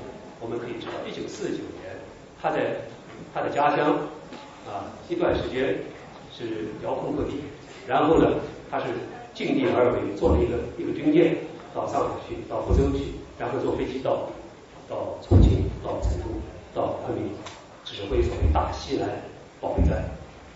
他在一九四九年是颠沛流离，东躲西藏，幸好有个军舰和飞机啊。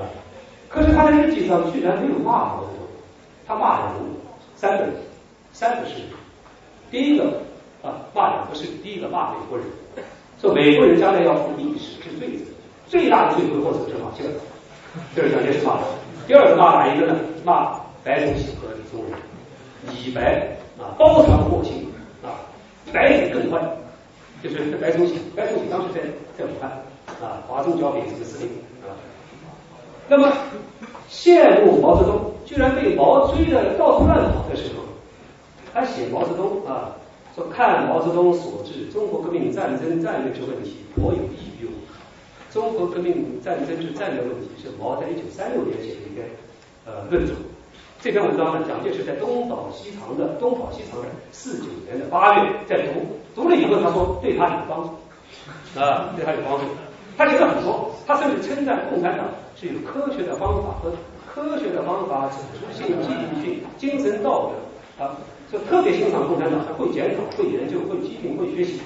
哎，当然我们说蒋介石想当一个啊能搞定一切的人，所以他羡慕，他觉得毛能搞定，他搞定啊。当然他羡慕毛是羡慕毛的这个能耐啊，他想用毛的方法来。那么说道理啊，我们说蒋介石呢，他不是一个大的战略家，他没有形成概念的军事思想，是吧？这个人呢，刚才我讲，有的时候三心二意，有的时候明明是自己对，他不能坚持。看到，当然我们不是也说了，蒋介石是一个很有个性、性格坚韧的人。但是他有的时候不能做到去，啊，一直坚持到底。有的时候他明明是对的，别人反对，啊，他就听别人的，啊，这一点是他错的地方。包括毛泽东以后评论曹操，他也说过，曹操这人当然他非常推崇，但是他认为曹操有的时候，呃，有点优柔寡断，讲有这个毛病，优柔寡断，优柔寡断。比如说，一九四八年二月。国民党派了一个剿总司令叫卫立煌，卫立煌这个人到东北当剿总司令。蒋介石发现情况不对，大量的军队啊，四十多万国民党最精锐的部队在东北，如果再这样下去的话，给共产党全部吃掉。与其这样，不如把部队啊往锦州挤挤兑来撤，撤到锦州这一带。说你再往后撤的话，这样比较集中啊，这样子进可以往东北去，退可以保住华北。哎，这个战略思想是完全正确的。可是他跟魏立煌讲了以后，魏先生不听他的，啊不听他，他就算了，那居然就算了，啊这是不得了的事情，关系到党国生死存亡的大事，蒋介石不能坚持。再举个例子，我们听说过那个张呃就是他这个这个这个这个这个呃傅作义，傅作义这个人是西北军的出身，他的老地盘是什么地方？我们的中国的一些地方实力派特别爱自己的老地盘，这可以理解啊。他有人脉关系，有什么什么东西都在这老地盘。我们的这个傅将军的老地盘是在内蒙古和山西这一带，包括华北、张家口这一带。蒋介石发现这个，你在这儿二十多万军队太危险，你应该到华东这一带来，往上海往这边来。实在不行的话，咱们还有后路好退，往哪儿去？往台湾好跑，对不对？傅老先生呢？当然都可以理解，他是地方实力派，他就在蒋介石可能是包藏祸心。你把我这边搞，是不是想把我军队吃掉？我们知道中国军人最爱的过去地方实力派，什么东西都没关系，都很重要，最爱的是自己的军队。有了军队有一切啊，所以枪杆子里出政权不是毛主席的一个发明。所有中国我们近代从曾国藩以后，特别从袁世凯以后，个个都知道的道理，就是有军得有权，有有军一切都有。是吧？省长无所谓，我就有军，我可以任命一个省长。啊，这是过去我们中国老军阀的一般特点。所以傅先生不肯去，不肯把军队调过来，不肯调过来，蒋介石也算了，没有坚持，是吧？当然，呃，我们应该讲，只要把部队保存下来，地盘和地盘是次要的。毛这方面看得最清楚，就是军队第一位。地盘无所谓，对不对？地盘没有，OK，调回来，有军队去啊。刚才我这里讲的，蒋先生啊，他没有一个概念，就是军事思想，他不是他不是一个这个大军事家。当然，台湾出了很多啊，先总统蒋公的军事思想，出过很多这样的书，呃，这些好多书都是太毛记的啊，不像毛毛还真有一个什么叫十大军事原则啊等等。我这里要讲的蒋先生这个人呢，他有个很大毛病。他早年在士官学校读书，受日本的僵硬的那个日本的或者土司式的那种僵硬的战法训练太深，他对军队的指导是高度教条主义的，其中一个最大的缺点叫越级指挥。越级指挥，我们知道像这样一级的毛和蒋这一级，最多是只能是给林彪啊啊，或者这边给陈诚啊一个建议一个指示，我们能不能指挥到底下一个团长？不可以的，战争的情况瞬息万变。这些具体的一个团的怎么一个旅的甚至一个营的，我们应该是高度尊重这个主观意见，军事主观管事的这个主观的意见。作为大统帅，不能指挥到团这一级，一般情况下不可以的。可是蒋先生和蒋介石，他是非常喜欢指挥到底下，他指挥到底下，经常底下发现他有问题，但是为了尊敬蒋校长，他们就按照他说的去做，造成很多很多的问题。啊，这里我就不多讲了，大量的问题，以至于他的亲信何应钦，何应钦我们知道这是他的亲信，何应钦有几次在开会，这时候甚至当面向蒋介石提出来的，因为到了党国危亡的关键时刻，现在不说不可以。何应钦说了以后，按理讲蒋介石应该听一听吧，不听，在自己大骂，培养他二十多年，毫无长进。啊，但是何应钦现在居然学了共产党的方法，在会上批评我。在骂，而且和白利，白崇禧他称他是叛逆居然和白利一唱一和，因为白崇禧是推理系，白崇禧批评他，他更不能接受。问题是他的本地系批评他，两个人连在一起了，蒋介石非常愤就批评他一个问题就是越级指挥啊，这是他的一个大问题。那么我刚才讲他的教条主义严重到什么程度？他具体指挥。什么邱清泉像这样的一些人呢？他告诉他们，打仗应该怎么打啊？每天行程呢要二十公里为度，这是电报啊，至多不能超过二十五公里。走路的时候应该怎么走呢？前面叫尖兵、前兵、前卫、本队、后卫、侧卫。他老人家把这些东西都句句提体的指示他的这些学生。你们说怎么对付共产党？这共产党打击仗来是有的时候他是完全没有章法的，就是随机应变的，大家知道吧？随机应变，一切以消灭敌人为目标。可是我们蒋先生他前兵后兵什么？他要按照这个人，他好几个电报是具体写到，重武器应该改到哪边呢？改到第二队，他在第三队呢？他经常对这件事情给他的一些部属发电报。我说他真是天真。当然，今天我们这是事后我们批评他，有点天真了。有点天真了，所以他有过他的战略战术。台湾之后有时候啊分析蒋公的军事思想。我们蒋公的军事思想是什么呢？我都给大家听听看，你们就知道他的军事思想是什么。他的军事思想叫做口袋战术、反口袋战术、坚壁清野、主动出击、防中有攻、攻中有防。这些叫做永远没有错误的教科书的理念。你们看。我们解放军初级的啊，这个大概是士官学校就学这些东西，攻中有防，防中有攻，这要什么伟大的战略思想？这谁都会说，而且不会错，讲真的就是这样啊。所以他的教条主义限制了战场主观的灵活性和机动性啊，而且还有一个就是在东北用人不当，在东北这个地方。用人很重要，比如说我要任用一个总帅，是什么人？他一开始他用了一个什么人？熊向晖，包括熊式辉，这个人是个老官僚。东北这个地方啊非常复杂，要对付苏联人，要对付伪军，还要跟共军打交道，还要跟美国人打交道，啊，非常重要的事情。他请个老官僚，江西省的这个老官僚叫熊式辉，他很经常有问题，啊，这里我就不多展开了。他用的那些将领。好像似乎是一个不如一个。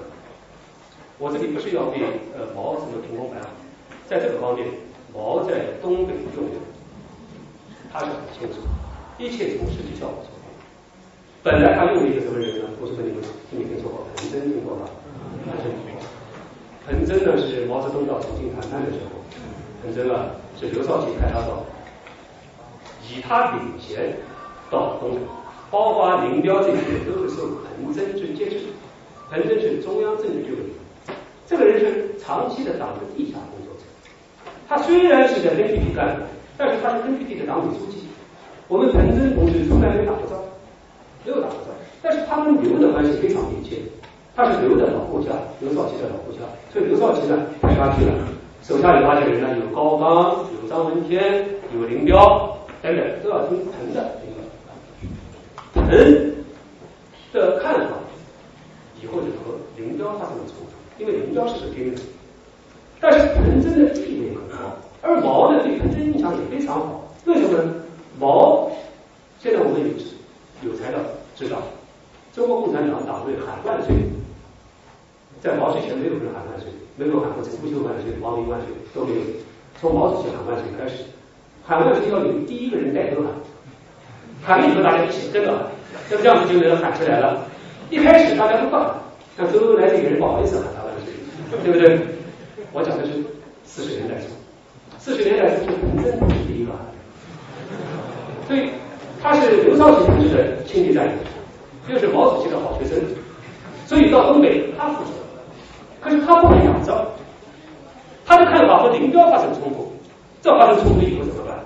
毛马上把彭真调回到西北部，让林彪主持东北的一切工作，党政军最高负责人是林彪，林彪只是中央委员，但是他手下管三四个政治局委员，所以这三四个政治局委员要向他汇报，呃，这就是非常时期，对不对？所以用人很重要。而蒋介石在这个时期，他内部啊，在东北用人的时候，经常发生矛盾，以前吵架等等。可是自从用了林彪以后，关系全都理顺。就是四六年的七月份用了林彪，到了四八年四九，果真林彪不仅是把东北解决了，而且是从东北一直打到海南岛，所以他是用人非常重要。啊，当然我这里说。毛这个人也是有的时候很固执，固执啊！什么叫固执呢？就自己认为自己对，你一定要听我的。他在东北打仗的时候，多次和林彪发生过争论啊。他曾经在一九四六年的四五月份、五月份、六月份，关于就是刚才我讲的四平坚持战的时候，他要求林彪一定要死守，死守啊！再大的伤亡也要死守。林彪不同意啊，他发现伤亡太大。啊，有很大的这个这样下去不行，呃，老本圈全都没有了。最后林彪呢，终于说服了毛泽东，毛泽东不高兴，但是呢，最后还是同意了。我的意思是，他还能，他是一个自我感觉或者高，也是非常希望别人听他的人。当然，他多数情况打仗，大的感觉是比较对的，大感觉比较对，有的时候也有问题。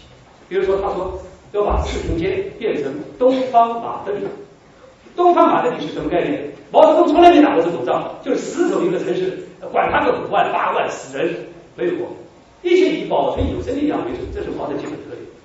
东方马德里是王明路线的看法，东方马德里就是你们知道，一九三八年保卫大武汉，把大武汉当成东方马德里来保卫，这以后成为王明和周恩来的严重错误。可是过了十年，毛泽东主席要求林彪啊，像保卫东方马德里一样的保卫四平街，最后。他接受了林彪的意见，不提了。建国以后，这个话他也毛选中全删掉了，不提了，是吧？那么我的意思是，这个还要接受意见，这个很重要，是吧。那么比较起来看的话呢，共产党的这些统帅型将领相对多一些，我认为统帅型，比如说许世友、陈再道，不能叫统帅。他们是接触的军事家，对不对？但是彭德怀和林彪、粟裕、刘伯承这些人可以称之到是统帅。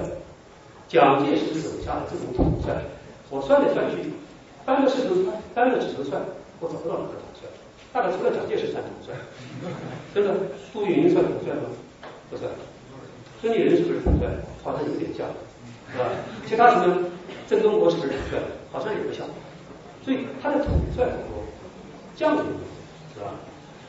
这里我要提到蒋介石的用人最大的问题就是看派系，他日记写的清清楚楚，他是很看人的，看人啊。一个看人是谁的人，第二个看人身依附，这跟我的关系是不是效忠啊？就是这种人身依附的关系啊。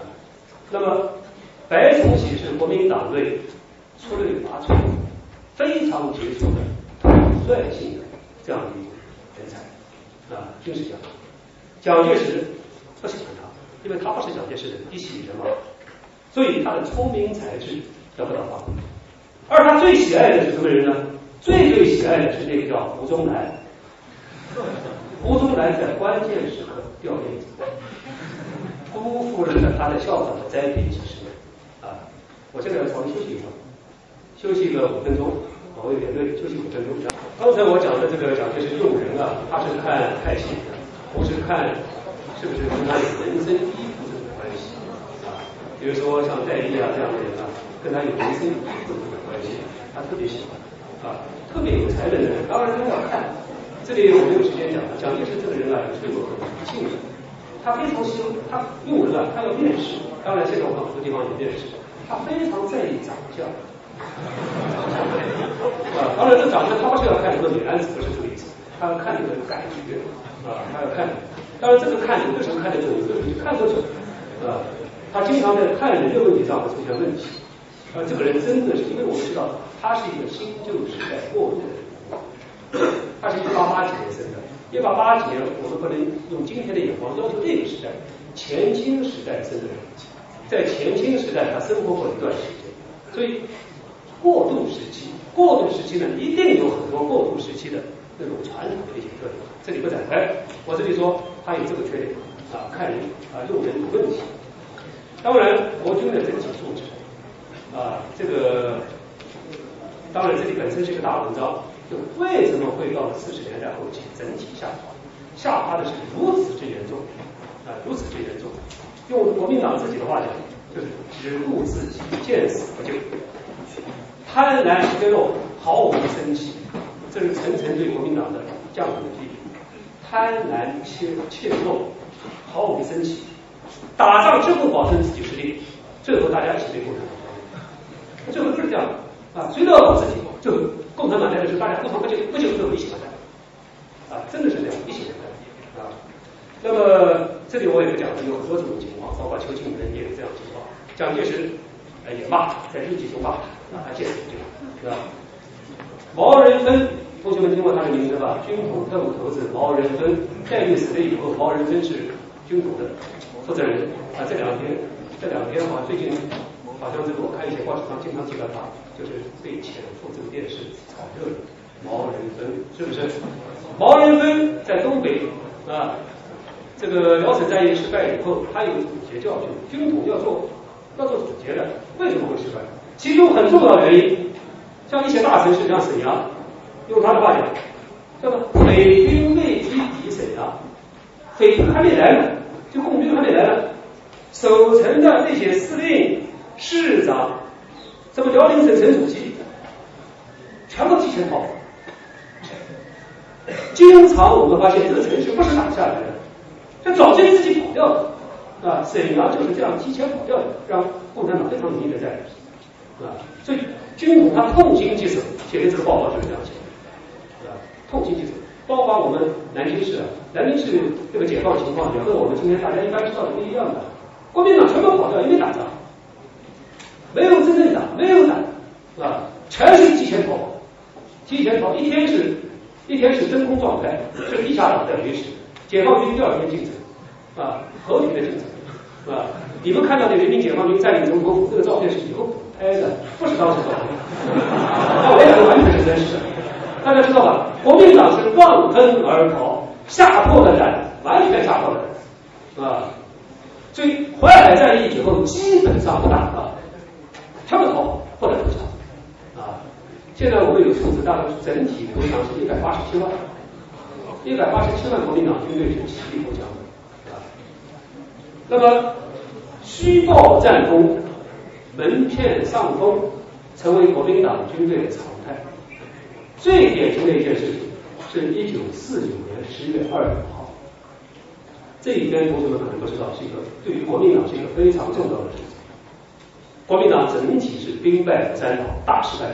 可是这一天啊，居然是健康红了。我们人民解放军进攻金门失败，是国民党所谓的金门大捷这一天。可是我们知道，国民党因为从四八年到四九年全是失败，突然得到这个喜讯以外，蒋介石他在日记上写，他几乎不敢相信，他怀疑这是假情报，就国民党又失败了，然后报给他一个假情报，他给搞怕了，就是底下天天跟他报假消息，是吧？所以十月二十九号。国民党军在金门取得内战以来啊，四八年、四九年以来第一次胜利。蒋介石怀疑这个消息是否是真的，是不是又是底下骗的？啊，就到了这个程度。那么好了，下面我来讲一个大问题。这个问题就是第五个问题，就国民党军事上的失败和共产党对他大规模的情报渗透有没有关系？这是现在我们很多人很关心的问题，是吧？很多人很关心的。那么我下面要谈这个问题，我们叫大规模的情报渗透，啊。那么在几十年来，我们同学或者论者或者很多研究者都会有注意一个情况。我们大家都知道，抗战或者就是内战时期，或者叫解放战争后期。解放军、共产党全面的渗透到国民党所有部队中间，党政军系统都有。可是我们同学有没有想过，在抗战之前，国民党有没有过。这种成功的事？啊，就共产党没有过。这种成功事。共产党是四五、四六、四七、四八、四九，简直是全面开花，打入到国民党的所有要害机关，这是事实。可是三七年之前有没有过？我告诉大家，几乎没有过。所以国民党为什么前面自我感觉那么好？它是有道理。共产党在三七年之前唯一的一次胜利，就是提得起来的了。不起的情报成功，就是钱壮飞这个事件，也是跟武汉有关系。一九三一年四月，中共的特科的负责人顾顺章在武汉，大家知道吗？就在这个武汉啊，被国民党抓到以后叛变，叛变以后，中共潜伏在国民党的。中统这个特务机关的那个负责人叫徐恩珍的身边的机要秘书叫钱壮飞，钱壮飞知道这个消息，知道这个消息紧急密报上海中共中央，所以周恩来等人赶在顾顺章之前把中共中央的主要机关全部撤退了，党中央否则要在上海一九三一年四月全部灭亡打。就钱壮飞是一个中共成功的打造国民党核心部门的一个成功的事例。可是我要讲的是，这个时间是一九三一年的四月，在一九三一年四月以后，就再也没有瑞士成功的事例了。我讲的是到七七事变之前，啊，这个同学们你们都不知道，所以我们很少看到啊，下面讲。相反，国民党对中共领导机关的渗透和破坏，在这个时期，它是非常成功的。以至于我们现在看不到一个电视剧来描写这个。我们看的电视剧是反过来，共产党成功的，共产党曾经失败过，大失败的没有看到电视剧不报道啊。那么我这里要说的是三十年之前，特别是一九三三年到了一九三三年，在上海的中共中央几乎，这就可以说是几乎了，就是完全无法在上海生存，只有搬到江西的中央苏区。如果没有中央法律的保护，党中央机关就无法生存啊。那么，一九三三年到一九三四年，中共中央在上海有两有一个中央局，啊，中央局有两个中央局书记，啊，都是地位很高，相当于跟张闻天一个档次的。这两个书记被国民党都抓到了，抓到以后都叛变，都叛变啊，同学们都都知道这样的。啊，因为不太好意思讲，所以我们就一般不太多讲啊。我刚才前面讲过，怎么会呢？主要原因是这个时期国民党处在上升阶段。三七年之前，国民党总体上就上升阶段啊。我下面要说，中共情报工作的全面转机是在全面抗战爆发以后。抗战给共产党提供了一个。打入国民党要害部门的最好的时机，而在之前不存在这个条件。为什么这样说？国民党曾经在一个短时间内也就是一九三七到一九三八年这一段时间，它是改变了。或者用毛泽东话讲，说这个时期国民党抗战比较认真，比较努力，这是毛泽东话讲。当然，毛主席这样讲的时候还有点保留了啊，但总体上高度评价。这个时期，武汉为中心，国共合作应该是相当不错。国民党什么叫有所改变呢？我这里要讲，就在这个时期，一个一年多时间，他对共产党真的是比较亲善。也亲绿。刚才我提到那个污蔑性的词汇叫奸匪和奸兵，是三八年十一月以后才产生的。三七年、三八年没有这个词啊，至少这个词基本在国民党内不流不流通啊。三特别是三七年全面抗战以后啊，我这里要说的是什么呢？国民党有一个非常厉害的特务组织，叫中统，一个叫军统，一个叫中统。中统名字叫中国国民党中央执行委员会调查统计局，简称中统；军统呢叫国民政府军事委员会调查局，简称军统。中统是党的调查和保卫情报系统，军统呢是国民党军队的保卫系统或者叫反间谍机关。居然这个中统啊，反共最厉害的，是吧？把共产党搞得在上海，在全国大城市根本不能蹲的这个中统，到了全面抗战爆发以后，他自我自我什么呢？把反共的人员遣散了，他要抗，他要全面抗日了，他就留下一个办公室，原来是一个强大的反共的一个组织，由于全面抗战国共合作，他就留了几个办公，一个办公室留了几个人，五六个人，七八个人。他他跟共产党亲密合作，我说他在一段时间内，不是全部时间。我特别要说，国民党曾经网罗过一些中共老叛徒。中共叛徒啊，是一九三一年到三三六年这一段时间，是中共大批叛徒陈出发生的时期。这个时期啊，就是特别多的叛徒啊。这个叛徒呢，国民党在这个时候他很会用。我这里要讲，国民党啊，三一年九一八事变之前。抓住共产党，杀得多，雨花台杀了很多共产党，这是蒋介石的一个很大的罪恶啊！摧毁青年精华，因为共产党很多人也是爱国的。可是九一八事变以后啊，他受到全国抗日的这一个很大的压力，他觉得这个时候再杀共产党好像不好意思，因此呢，他就劝其自首，全国设立了很多反省院。比如说苏州反省院、北京反省院、天津反省院，这就是文革中间文文化大革命中间抓叛徒的一个重要的内容。我们很多老同志、老干部啊，都是在被国民党抓了以后啊，写了一篇东西。我对三民主义之认识，共产主义不适合中国这国家。我随同认同孙中山国父三民主义，从此悔过自新。这是一个既有的固定格式。只要你写这个，不死，国民党不杀了。所以三一年九一八以后，国民党修改了屠杀中共的政策，除非你不能写。而我们大量同志都写了，我这里不写了。我们这好多有名的一些知识分子，好多有名的党的高级干部都写了，都写以后呢，我刚才讲到用人之际的时候呢，给他记一笔。但是呢，三七年、三八年重新布党。重新入党，大家理解这个意思吧？重新入党啊，所以国民党中统这个特务机关里面，百分之五十到六十的人都是前叛徒，中共前叛徒全部到国民党中统，这些人是最了解共产党，最会对付共产党的人。可是抗战的时候，他把那些大叛徒、小叛徒全部遣散回家，任其自由发展。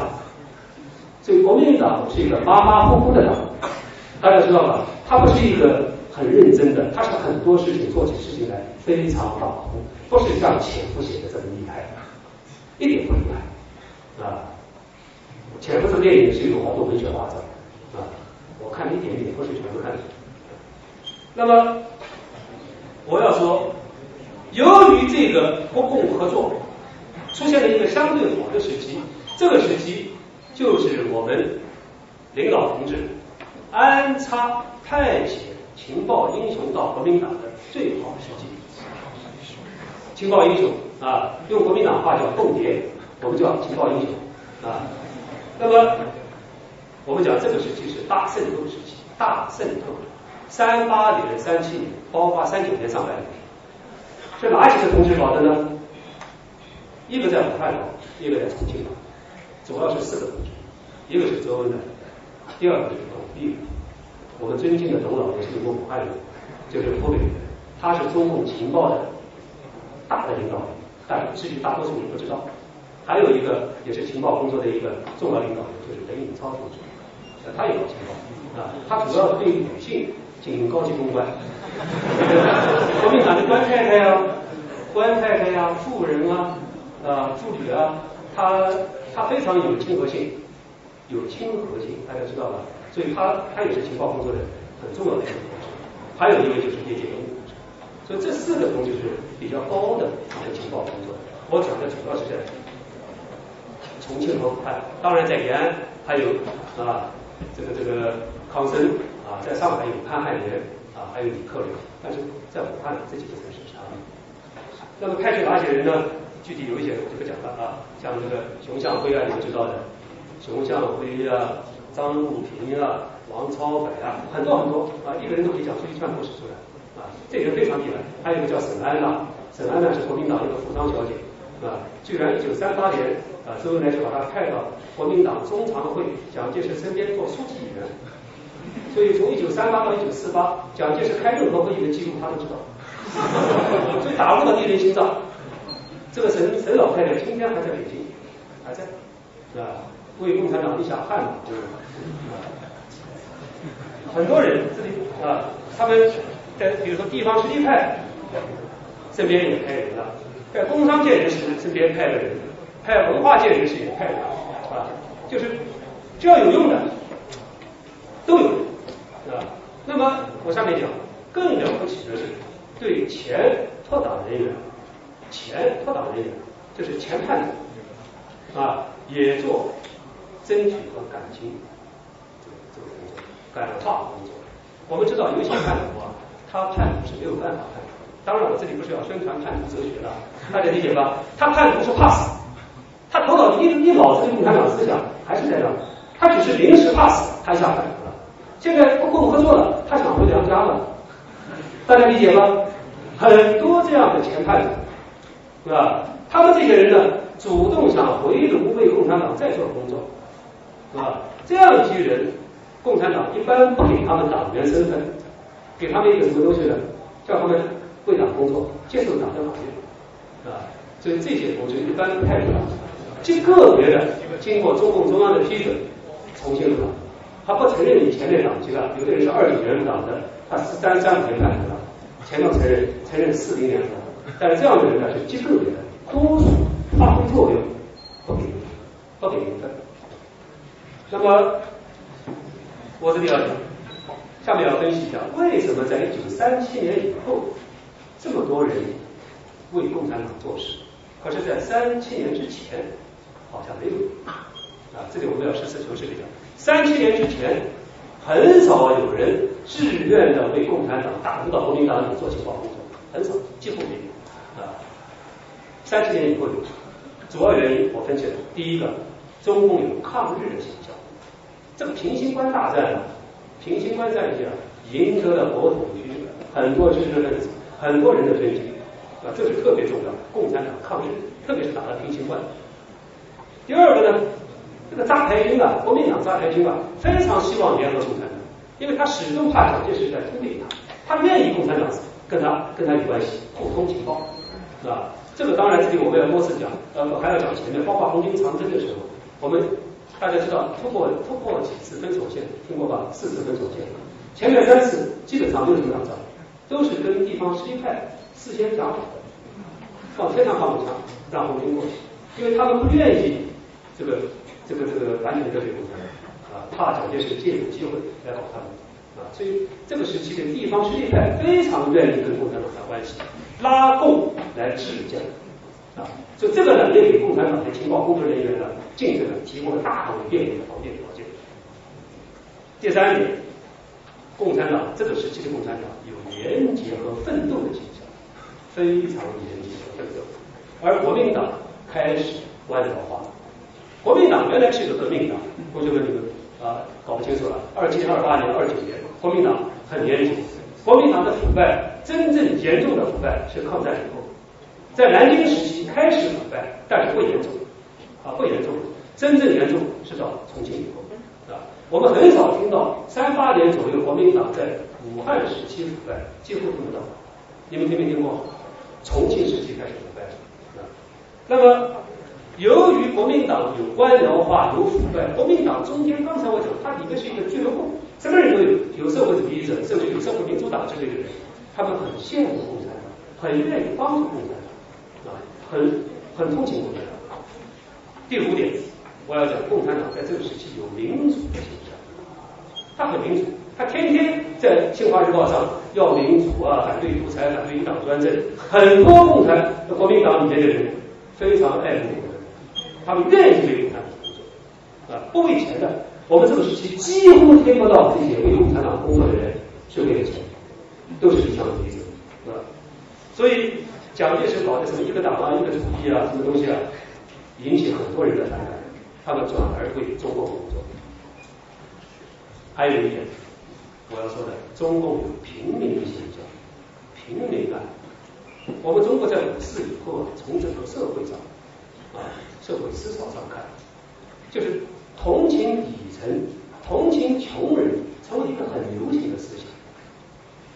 呃，郭老师应该他非常熟悉啊，很多人大牌知识分子，什么陈独秀同情，胡适也会同情，什么人都同情穷人，看到穷人都心里觉得有点不忍，就他自己不一定能帮助穷人什么，但是共产党看起来好像是为穷人的，大家很爱慕这样的，就这是很重要的，因为这个时期的共党。中共啊有平民之形象，对吧？而社会各个阶层，特别是知识分子阶层和一部分官僚，他有民粹倾民粹就是比较尊敬老百姓。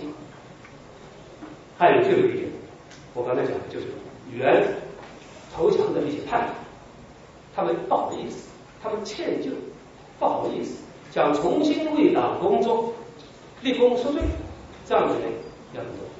所以，综上所述，就一大批人为共产党做事啊。那么，这一切在三七年之前是不存在的。那么，我下面我要讲国民党。国民党这个党啊，它是一个外表西化、内部非常中国化的党。什么意思呢？共产党不太讲究什么人情啊、七大姑八大姨啊，你们听没听过？什么七大姑八大姨，这不太讲究，除非特别高的领导。啊，作为照顾，一般是不行的，一般不行的。你们听说过幺幺五师有一个代师长叫陈光，他是抗战的名将，很有名的。这个人在五十年代以后，呃，就人间蒸发掉了啊，不是，就当然他犯错误啊，病死啊，他最重要的错误是在广州，四九年、五零年在广州，他是广东省的这个军队的负责人，他他觉得成功了。老红军啊，把家乡的七大姑八大姨，什么侄子，什么什么什么什么东西，全都到广州去搞那个训练班，把他们全部介绍到军队中，什么担任人事处的，保卫处的干部去了。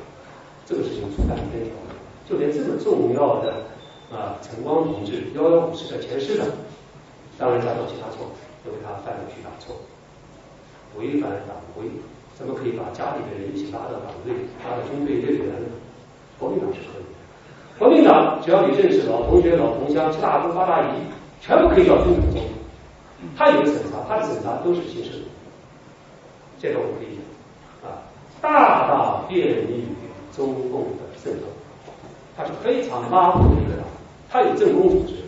我的一个学生就是专门研究国民党这个所谓政工的啊，表面上形式主义都有，可是不行啊，他不能真正的做到他的那个组织的原理性。这跟他这个党没办法，所以我们讲，他是一个有人说国民党是一个列宁主义党，他不是一个完全的列宁主义党，他是次级列宁主义党，次要的次次级列宁主义党。中共是完全的列宁主义，啊，我就举个例子，江青应该是得了吧，权势熏天吧。江青一个哥哥解放以后想见他都是很困难，要经过再三审查。他哥哥就是当过伪警察，就这个事情。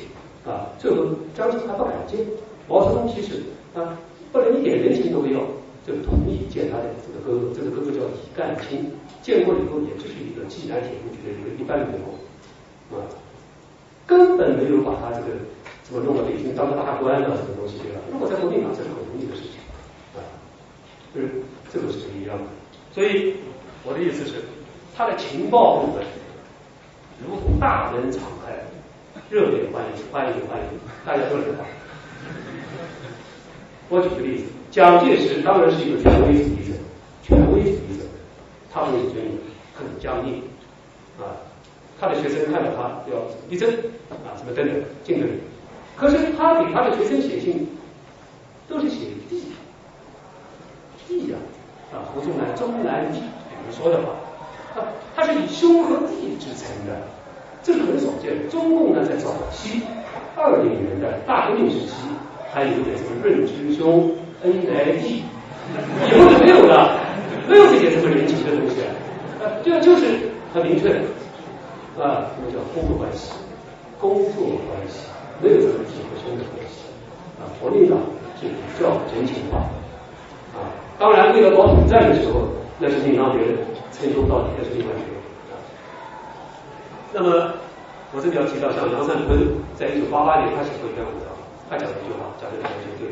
他说啊，解放战争时期，我们情报工作人员渗透到国民党的机密决策部门，及时准确的提供给党中央、中央军委各种战略性和动动态性的重要的军事情报，为党中央和毛主席制定解放战争的战略战略战略方针提供了主要依据，使我军始终对国民党了如指掌，始终掌握了战争的主导权。我觉得杨三坤讲的不是宣传，是事实。我为什么要这样讲？可能同学们你们光知道杨三坤的名字，不知道他的过去是干什么的。杨三坤从一九五三年到文革十三年，是代表党中央领导中国的情报和反间谍工作，所以他本身就是情报工作的人。就他讲这个话，大家理解吧？所以我们有讲这啊哪个同志讲话，他的讲话有分量，本身就是情报工作元老。至于他的情报工作元老，大多数人不知道啊。那么这里有很多例子了，我这里不多讲了啊。全是打不到国民党身边啊，什么沈安娜，前面讲过，熊向晖讲过，还有刘水啊、郭汝贵啊。这个郭汝贵同志是国民党三军的军长啊，他经常有军事性情报。这个淮海战役的时候，他有七份军事情报要转送给中共，但是由于突然出现了这个问题，七份绝密情报没送出去，他把七份绝密情报销毁掉了。这个人功劳非常大，啊，以后在一九四九年，他是在宜宾地区起义，他要求他李大钊同志是这个时期的川南军区政委，也是一个中共元老。李大钊告诉他，阶级队伍谈何容易？为什么呢？因为我们这个他功劳虽然大，可是他七份情报没有送到他自己去销毁掉了。所以这个老同志建国以后是南京军事学院的教员，五七年差点打中右派，一九八二年才能打。听懂我的意思是什么？论功行赏。我们讲白的话，讲通俗的话，他很有功劳，他把最重要的功能东西拿出来要给共产党，他为党工作。可是这个东西呢，由于种种原因，这七份材料没有递交出去，所以你虽然一心向党，但是你东西没有交给。所以他是一九八二年才能到，所以这个我同志，国民党还一直恨他啊，恨之入骨，说他是个大大匪谍等等等等，我觉得有点为冤枉他，因为他有亲爱党，可是情报没送出去。郭汝贵同志是一九二七年大革命时期的党员，大革命失败以后就脱离共产党了，到了抗战抗战后期要又重新归队。我们敬爱的董必武同志到他为党工作，接受党的考验，所以一直考到八二年。对这个郭同志、郭将军啊，呃，不错。这个是一个他为党工作，情报被送出去；还有一个情报送出去的一个同志，这党对他政策就是这样。解放以后，官拜中将，啊，就是要看革命功劳。那么这个同志是谁呢？我要提到他啊，叫韩练成，韩练成同志。韩练成啊，可能在座各位可能不大清楚。这位同志的儿子我不认识，早几个月前打电话给我，呃，他告诉我，他原来在某个省一个图书馆当馆长，可能现在也就那个任空行赏，因为他父亲功劳很大，所以他现在是某地台办的主任。然后呢，他现在负责对国民党前国政要员的儿子做统战。他这里告诉我，他跟陈诚的儿子关系特别好。陈诚一套，陈诚公子陈玉安呢，一到大陆，他负责接待。可是前图书馆馆长转业成为了统战干，因为他的父亲是韩念成啊。那么这个韩念成同志是怎么回事呢？他是四二年，一九四二年，由董必武同志介绍加入中共情报系统。他在一九四七年华东地区啊，在山东打了一仗，叫莱芜战役。他是一个师长，他主动在打仗关键的时候跑掉、消失，让这个部队啊整个失去了方向，就整个他的部队找不到他人了，然后是一片混乱，一片混乱就被共产党消灭。然后他带动了他的老长官叫李宪洲，李宪洲这个人是个军长，对吧？七十四军的军长李宪洲呢，由于他这个师是个关键的这个七十四军的这个师。他一乱了以后，部队乱七八糟，然后把李先洲呢给人民解放军把他抓起来了，然后把李先洲的四万人全部交给我们说一下看了功劳啊，他临阵逃，临阵消失，他是主动的，韩烈人同志是主动的。最重要的，下面故事还没有完，他的故事真是非常细心，我觉得比前夫还浅薄。他的戏还没有演完，他和陈毅同志啊又商量好了。就他的这个师啊，在青岛有一个师的办事处，这个但找不到这个师长了，师长到什么地方去了？他赶快跟陈毅商量好，他还要回到青岛，还要继续为共产党工作，就装成一个从战场上逃出来。的一个这个韩师长。陈毅同志派了一个情报工作人员随到韩师长，再回到青岛，回到青岛以后到南京，为什么找蒋介石？因为这个时期啊，我们这些领导同志啊，差不多他们都是对人与人之间的关系研究的非常透彻。韩练成在一九三零年中原大战的时候，当时他去参加地方军阀，他曾经救过蒋介石一命，在中原大战中救过蒋介石。蒋介石这个人是有恩报恩，有仇报仇，大家知道吗？救过他。居然蒋老先生根本不怀疑韩念成，居然已经是跟陈毅谈好的，又回来抢货。蒋介石居然给他非常的委任，是吧？给他当国民政府参军处的参军，很多重要战役都让韩念成参加，参加具体的决策。然后韩念成一知道情报以后，马上偷偷跑到上海去，找个机会说到上海休息，把情报送出去了。建国以后当中将，韩念成。所以郭汝瑰同志呢，这个建国以后就是普通的军事学院的教员，还是不一样的。所以我这里要讲的，蒋介石这个人啊，很多人告诉他啊，比如说像哪个人是匪谍啊，刘匪啊，可能有问题，郭汝瑰有问题，他都不相信，他喜欢他。他有个特点叫用人不疑。毛主席呢有个特点叫。不疑处也存疑，这是两个人特点。这两个人特点是非常非常明显啊！我这里没有时间展开。啊，国民党在抗战初期唯独成功一次打入到中央军委的一个人，这个人以后是国民党的一个高级特务，曾经在七十年代当过台湾的军情局局长，叫沈志岳。沈沈阳的沈，知乎者也的知，岳飞的岳。这个沈志岳当年伪装成啊。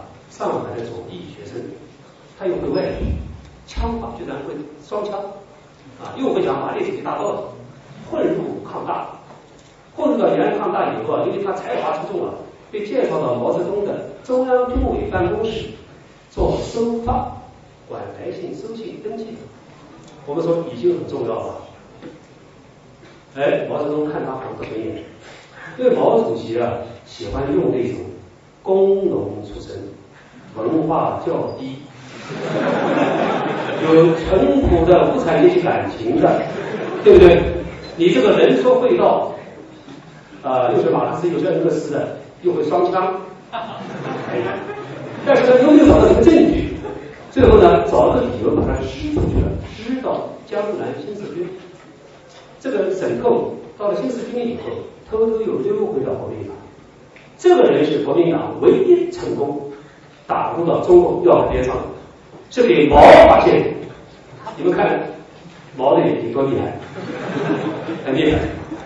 当然当时还没有确凿证据，因为这个人太太优秀，优秀的让人佩服，是吧？所以毛主席喜欢用洪小鬼，洪小鬼他，但是现在张青也喜欢用洪小鬼。我有个朋友，这个朋友呃文革中做这个老人家了。他做江青的机要秘书，这个同志。那我曾经就问过他，前几天，我说江青怎么会看上你的呢？因为江青大家知道，就我们知道就是太人，你不要解错了。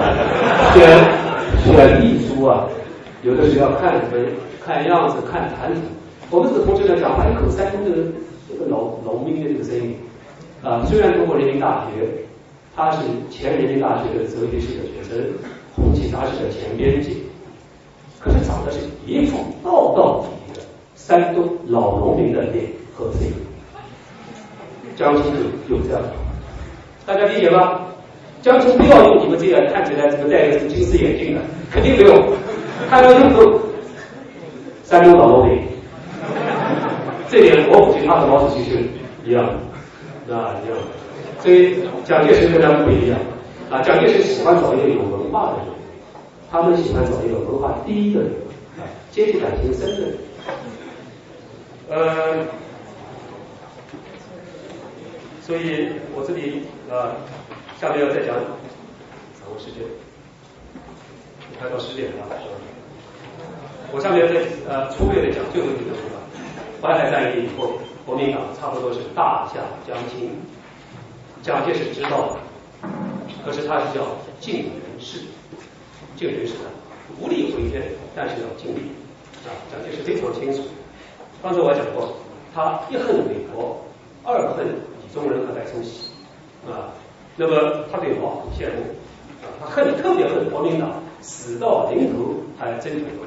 这里也有很多例子啊，他特别恨白崇禧，因为白崇禧这个时候啊，在一九四九年的三四月份、二三月份曾经逼宫。意思是逼他下台，最好到美国去。啊，蒋介石是他的一个。那么他甚至蒋介石甚至自欺欺人，他检讨过很多，天天在这里写。什么原因呢？我的军队这么好，武装这么好，怎么打不过共产党呢？这个原因是只有他底下人好。真的是他怪底下的下属不好，没有执行他自己的命令啊。当然也怪美国人不好，关键时候没跟紧他。那么蒋介石这个人头脑是清楚。啊，我认为他虽然有的时候是有问题，但很清楚。怎么看出他头脑清楚？一九四九年，他对空军特别爱护。空军啊，我们知道国民党四九年，特别是淮海战役以后，淮海战役以后，南京的国民党的要害部队全部开始撤退，往台湾撤退。撤退需要两个东西，主要是海军，第二是空军。蒋介石特地跟陈诚武打电话，说你一定要爱护空军。对到台湾的空军，他们的报销一定要格外宽一点。报销啊，因为国民党这时候是没钱了，打仗打空掉了，钱非常少啊。那么我们说这个空军对他帮助太大啊，没有这些空军，国民党很多军政调派是跑不到台湾去。特别是一九四九年十二月，我们说真正的国民党在灭亡的时候是一九四九年十二月。这个时候是在一九四九年十二月份在成都，大家知道最后国民党迁都迁都，南京迁到广州，广州迁到重庆，重庆到最后阶段再到成都。蒋介石是一九四九年十二月十号离开成都的，从此就没有再回过大陆啊。国民党的这些官员呢，都在成都等飞机，等谁呢？谁来安排呢？最终阎锡山安排。阎锡山这个人还是比较有意思，他的老巢山西共产党占领了以后，他就进入中央了。他在国民党中央当行政院院长，以后他的主要工作就是分配机位。我们说国民党他头脑没有完全乱，他要哪些人去，哪些人不去，头脑是清楚。很多中共老特务老派他在在，他在啊。所以这些老太太、老特务是很寒心的，为国民党做事做了几十年，最后共产党要来了，后来其中有一个老太太、老特务叫何卫啊，何卫是四方面军的，由于草地更加这个发生很大问题，他是同情张国焘的，以后离开延安到国民党这边来，这个人很好，光荣出身，居然在金陵大学他学了农经系，得了一个本科生的文凭。四九年，我们解放军要解放渡江的时候，他跟他太太在镇江投水而亡。国民党也不带他跑，万念俱灰，活得没有意义。当年的这些老同老部下，像李先念这些都是同事，胜利只是要回来了，还有什么活的呢？投水而亡啊！像何畏何啊，任何问题的何畏畏惧的畏啊，这个人是蛮蛮有名的一个人，出身贫苦，打仗凶猛，又还得到一个什么农经学，最后投水而亡啊，活不下去了，就在生不如死啊。那蒋介石这个人意志坚强。我刚才讲啊，多少人死了啊？当然，最后有的人是想逃，有的人呢，大多数人是不逃，对未来新社会充满希望啊。那么，陈立夫逃的时候很厉害，陈立夫是跟阎锡山一起逃的。我们说阎锡山是山西人，山西人当然，阎锡山这个人是很会敛财的，很节俭。山西大家听说过？我不是讲所有山西，阎老西啊。很会敛财，这个人很有本事，没有时间多讲。走的时候，他带什么东西？带金条，几十箱金条。他宁愿不带他的卫士，啊，卫士跟了他很多年了，忠心耿耿跟了他很多年，他要带金条，是吧？当然可以不知道，可以理解他爱钱如命。那么陈立夫跟他同一架飞机跑的，这个飞机啊，飞到这个川。鄂交界的地方出了问题，一九四九年的十二月九号，这个时间我还记得，出了问题，飞机继续下降，啊，后来又飞，发现问题，问题很严重，我该怎么讲啊？碰到气流，飞机两翼结成厚冰，往下坠落七百尺，不能前飞了，只能回成都，这是以后才知道的。机机师啊，把情况说明以后。陈立夫看到底下灯火一片，完了，他以为是到了汉口了，汉口已经被共产党解放了，他已经拿出枪来准备一刀汉口，他就要自杀。最后还好，他说老天保佑，飞回了成都。什么原因？这个飞机往下坠落了七七百尺？阎锡山把金条带的太多，飞机下沉。第二天，阎锡山这个人蛮厉害，把卫士剪掉。金条还是带，带这个卫士哎呀，这个年老心人不简单。最后这个，我刚才讲国民党，阎锡山还是有点多的。他在四川啊，在成都，他带了二百多个国大代表和立法委员带到台，作为国民党，作为所谓中国合法政府的法土代表，他听懂这个概念。所以你说你代表中国，你怎么代表中国？我有国民代表大会代表，我有立法委员，再把二百多个代表，好多是没有什么钱的，就是一个大学教师啊，或者是一个普通人啊，啊，他带走了啊。这个代表就是蒋介石以后到台湾去，在一个省的地方，他有一个中央级的权力架构，所以以后被台湾的民间或者民进党的前身骂他们叫万年不代，或者叫呃骂他们是叫什么？很难听的话，非常听，就是他们是不改选，一反攻大陆一天不成，他们作为国民代表，代表四川省，代表江西省，永远代表下去。啊，大家还理解吗？我们人民代表大会有台湾代表，台湾省到现在我们有台湾代表，这个台湾代表不是台湾选出来的，是大陆的台湾人，就这个意思啊。所以阎锡山最后把二百多个五架飞机把他们运回台湾。所以蒋介石以后很安慰啊，对阎锡山很称赞啊，所以阎锡山以后在台湾的境遇很好，白崇禧境遇非常好啊。我下面要讲白崇禧，这个时间问题啊，共军渡江以后，整个国民党心理防线彻底崩溃，兵败如山倒啊，兵败如山倒。陈立夫以前讲过两句话，他说他一生见过两次兵败如山倒，他心里很惨痛。第一次兵败如山倒是当时国民党是胜利者，北洋军阀兵败如山倒，他见过亲眼见过，当时他得意洋洋啊，第二次见过，民国三十八年，一九四九年，国民党兵败如山倒，一想起来心里就剧痛，剧痛啊！那么这个兵败如山倒，国民党号称还有二百万部队，其实真正的这二百万没有二百万，有二百万，那些其他都是不能打仗，一看到共产党就是没投降的。真正的能有用的部队就有两支部队，一个是白崇禧集团，白崇禧集团有多少人呢？二十五万，占领了湖北、广西啊，影响了湖南，就是这是白崇禧，实力很大。第二个是胡宗南集团，蒋介石培养了一辈子的胡先生啊，胡宗南占领的是什么地方呢？四川一部分，甘肃一部分。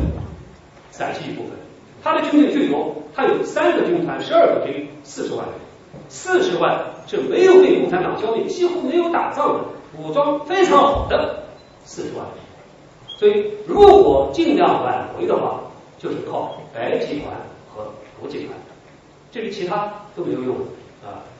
那么，毛泽东是尊重有实力的人，大家都理解的，有实力就获得尊敬啊。那么。毛毛先生在这个时候，他跟林彪打电报，他说啊，白匪本钱小，即机灵。白匪啊，本钱小，极机灵。因为白崇禧的广西兵啊，特别善于跑，爬山也也也快，爬的比共就是跑的比共产党快。共产党需要会打山地战，但是白崇禧的军队叫钢七军，他的七军啊被称为是钢七军，非常厉害。毛主席又说了一个电话，他一九四九年九月九号，中华人民共和国建国前夕，忙得不得了，但是他老人家忙，最忙的事还是要消灭蒋匪军。北京那些跟民主党派老人家见见面、喝喝茶，那是第二位的事情。最重要的是要把蒋匪军消灭。他给林彪打电话说，白崇禧是中国境内第一个狡猾阴险的军阀，就被毛看得这么重，那么毛是怎么争取他的，是吧？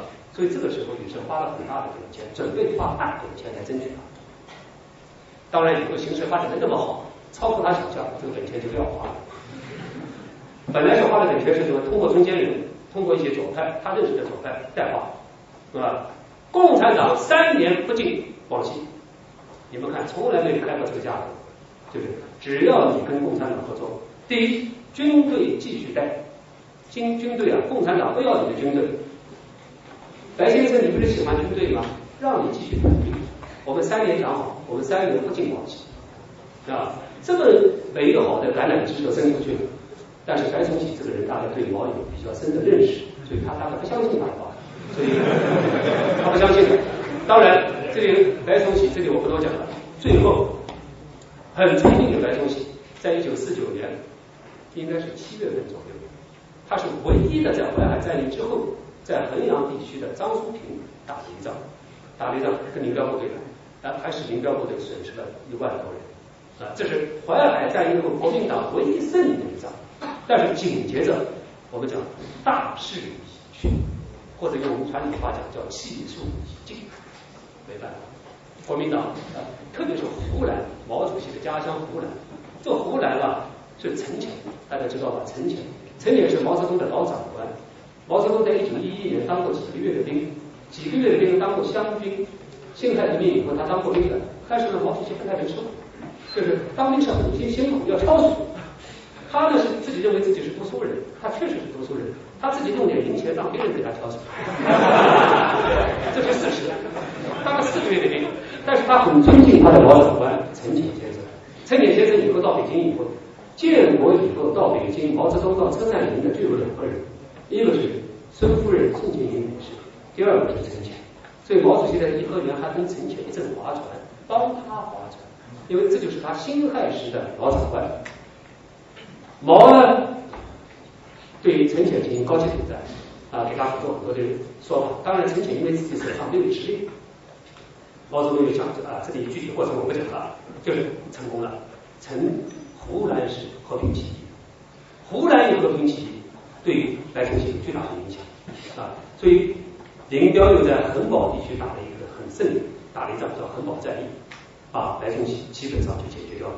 白崇禧怎么样呢？讨海南岛，从来没有过这个时代。白崇禧，他的白布白崇禧的中下级军官带了两千多家属，在海南岛我们这边湛江电白县，就是湛江这一带，等候船的时候，我们广我不知道这一带的我们的民风啊，可能比较彪悍或者粗野，就是湛江这一带。把这个白布的这些夫人们、军人家属们衣服全部扒光，扒东西过去。中国穷人啊，扒人衣服啊，他留个裤衩子等等。但是这一代的人太粗野，全部扒光。所以我们解放军看到这些家属以后，都最后就先给他们穿衣服，两千多人给村民扒掉，啊，所以到了惨到这个地步，我有个我有一个老朋友，中山大学的教授。呃，他跟我讲过啊，因为他是广西人，他知道这个情况，知道这个情况，是吧？所以你们看，两千多家属给扒的鬼哭狼嚎，啊，就惨到这个地步。就白崇禧是在一九四九年十二月，蒋介石花了一个计计谋，把他救到台湾去。当然我自己想，白崇禧他只有台湾好去，他没有地方去。他回大陆，他好像。因为这个人反共很厉害，四一二他有罪恶，四一二有罪恶，所以他不好。他要去败，败了以后怎么能回答好？你起义，你们听说过傅作义吧？傅作义起义，建国以后给他一个水利部部长，他的二十万军队，我们当然对他也很客气，让他到瑞州赌局当水修水利。所以傅先生很好的解决，给他个部长啊。但是白崇禧，你的部队全给共产党消灭掉了，就不会给补偿。怎么不会？最多给一个政协委员啊，这东西要认公行赏。这白崇禧呢，这个是个军人，美国他也不愿意去，在香港当女工毫不意思，就不谈。啊，这个人是六六年十月份去世的。以后国民党特务一个叫郑文的人披露啊，这个蒋介石多次在台湾试图暗杀白崇禧。至于现在是不是白崇禧被暗杀死的，不知道啊。那么刚才我讲的白崇禧解决掉了啊，林彪解决了。那么下面胡宗南，这个胡宗南呢是刘邓大军解决的，刘邓啊啊，刘伯承他这个。我们说蒋介石这个人，蒋介石对他太喜欢了。一九四九年的十二月份到了成都，他还命令。国民党四川省主席叫王灵基，这个是个王特务，特务出身。他把他好不容易搜刮来的反动民团八万人，他说王主席你就不要了，啊，他称他弟，那就是就是他自己给他写信了，弟来称他，请你把八万人给胡宗南。就到这个时候还这么爱胡宗南，把王连基好不容易搞到的八万人还拨给胡宗南，指望胡宗南能对党国啊。坚持一下，因为蒋介石这个时候大概希望是怎么？他大概知道是肯定失败的，但是呢，尽量努力退到西昌，就今天我们的西昌卫星发射中心。西昌这个地方呢，如果你胡宗南有几十万人退到这儿，等几个月，也许国际形势发生变化，也许第三次世界大战爆发，那么我们还有希望。蒋介石啊这个主意。可是胡宗南这个人呢，我这里稍微讲一讲啊。其实我对他也无所谓意见，也无所谓看法，我就是客观描述一下。这个人呢，当然是一个本身很廉洁、不贪财啊。国民党军队有不少这样的，就是陈诚、胡宗南都是不爱财的人啊，这是不简单，他有他的优点。可是从一个人的这个水平上讲的话，他大概只是一个师长的料，或者我们讲，只是一个师长的气质，他的格局大概就是一个师长。蒋介石如果会用人的话呢，给他当个师长就不错。可是蒋介石太喜欢他，偏爱他，因为他是他的很好的学生，给他当统帅，一直是当统帅。我们说八年抗战，蒋介石把他派在陕西，主要是防守延安。啊，一九四三年，陈立夫。陈立夫曾经是国民党中统特务头子，但是抗战以后呢，哎，蒋介石认为全国的教育工作特别重要，陈先生做了七年的教育部长，这个人做教育部长，很不错，正面的啊，很了不起。所以到今天，我还要为陈立夫当教育部长做的事情，给他一个很好的评价。他实行了国家扶助贫困学生的计划，贷款计划，以后一分钱都不要去收还，啊，非常不简单，帮助了很多流亡到四川的学生全部进行这个再学，啊。但是陈先生这个人是特务出身的，四三年到西安去，他就劝胡宗南，他说：“南兄啊，你应该建不世之功，人生大丈夫啊，这个机会不多的，我们要为党国建不世之功啊，就在今朝。”那么。胡宗南就问他建什么功呢？你们猜他去哪建什么功啊？党员，他应该党员。哎，胡宗南说领袖没有错，那这个是领袖怎么说呢？领袖不好说，你要做的话，领袖特别开心。但是胡先生没有做。当然我现在想，胡宗南做也没有用，因为他身边我们周恩来总理已经摆了一个高级情报人员叫熊向辉，熊向辉把他所有情报一五一十都告诉我们，所以。简单而言，胡宗南任用熊向晖啊，这是一个很有意思的现象。啊，这是周恩来总理为他量身定做安排的这个。那么我们讲这个，到了一九四九年的十二月十号啊，蒋介石一直坚持到最后，他飞回台湾了。在回台湾的时候呢，他自己本来想，他的目的是掩护胡宗南。他认为他在哪儿啊，就吸引共产党注意。他有两个目的，一个是掩护胡宗南，第二个呢是掩护陈诚。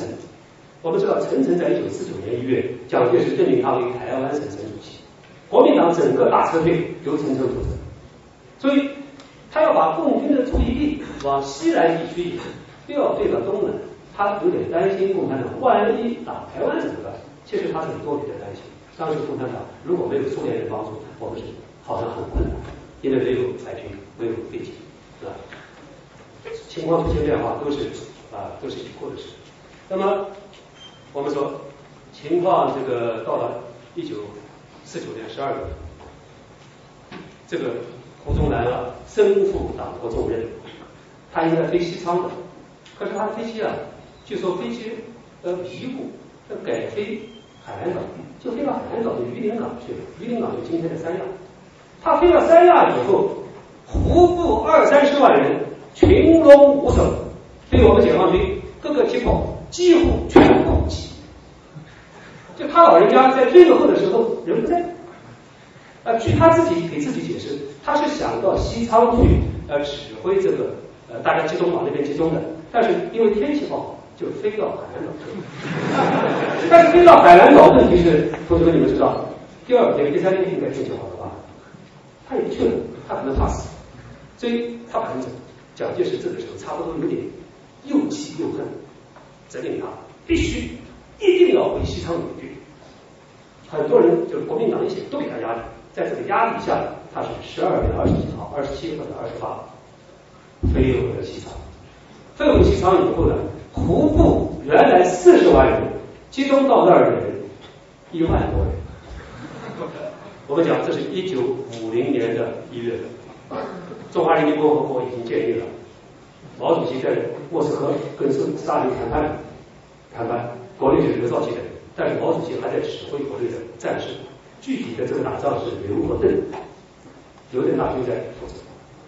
那么这一万多人，蒋介石很希望他能坚持。是吧？他希望国际形势变化。我们说从哪儿可以看出他是真心希望他坚持呢？开了四十多架次的飞机，空运弹药。其实国民党弹药已经不多了，台湾没有什么弹药了，美国人也都卖给他，就是库存在保护，是吧？再一个太空子，蒋经国是在一九五零年，我这里看一下啊，我这里有时间的。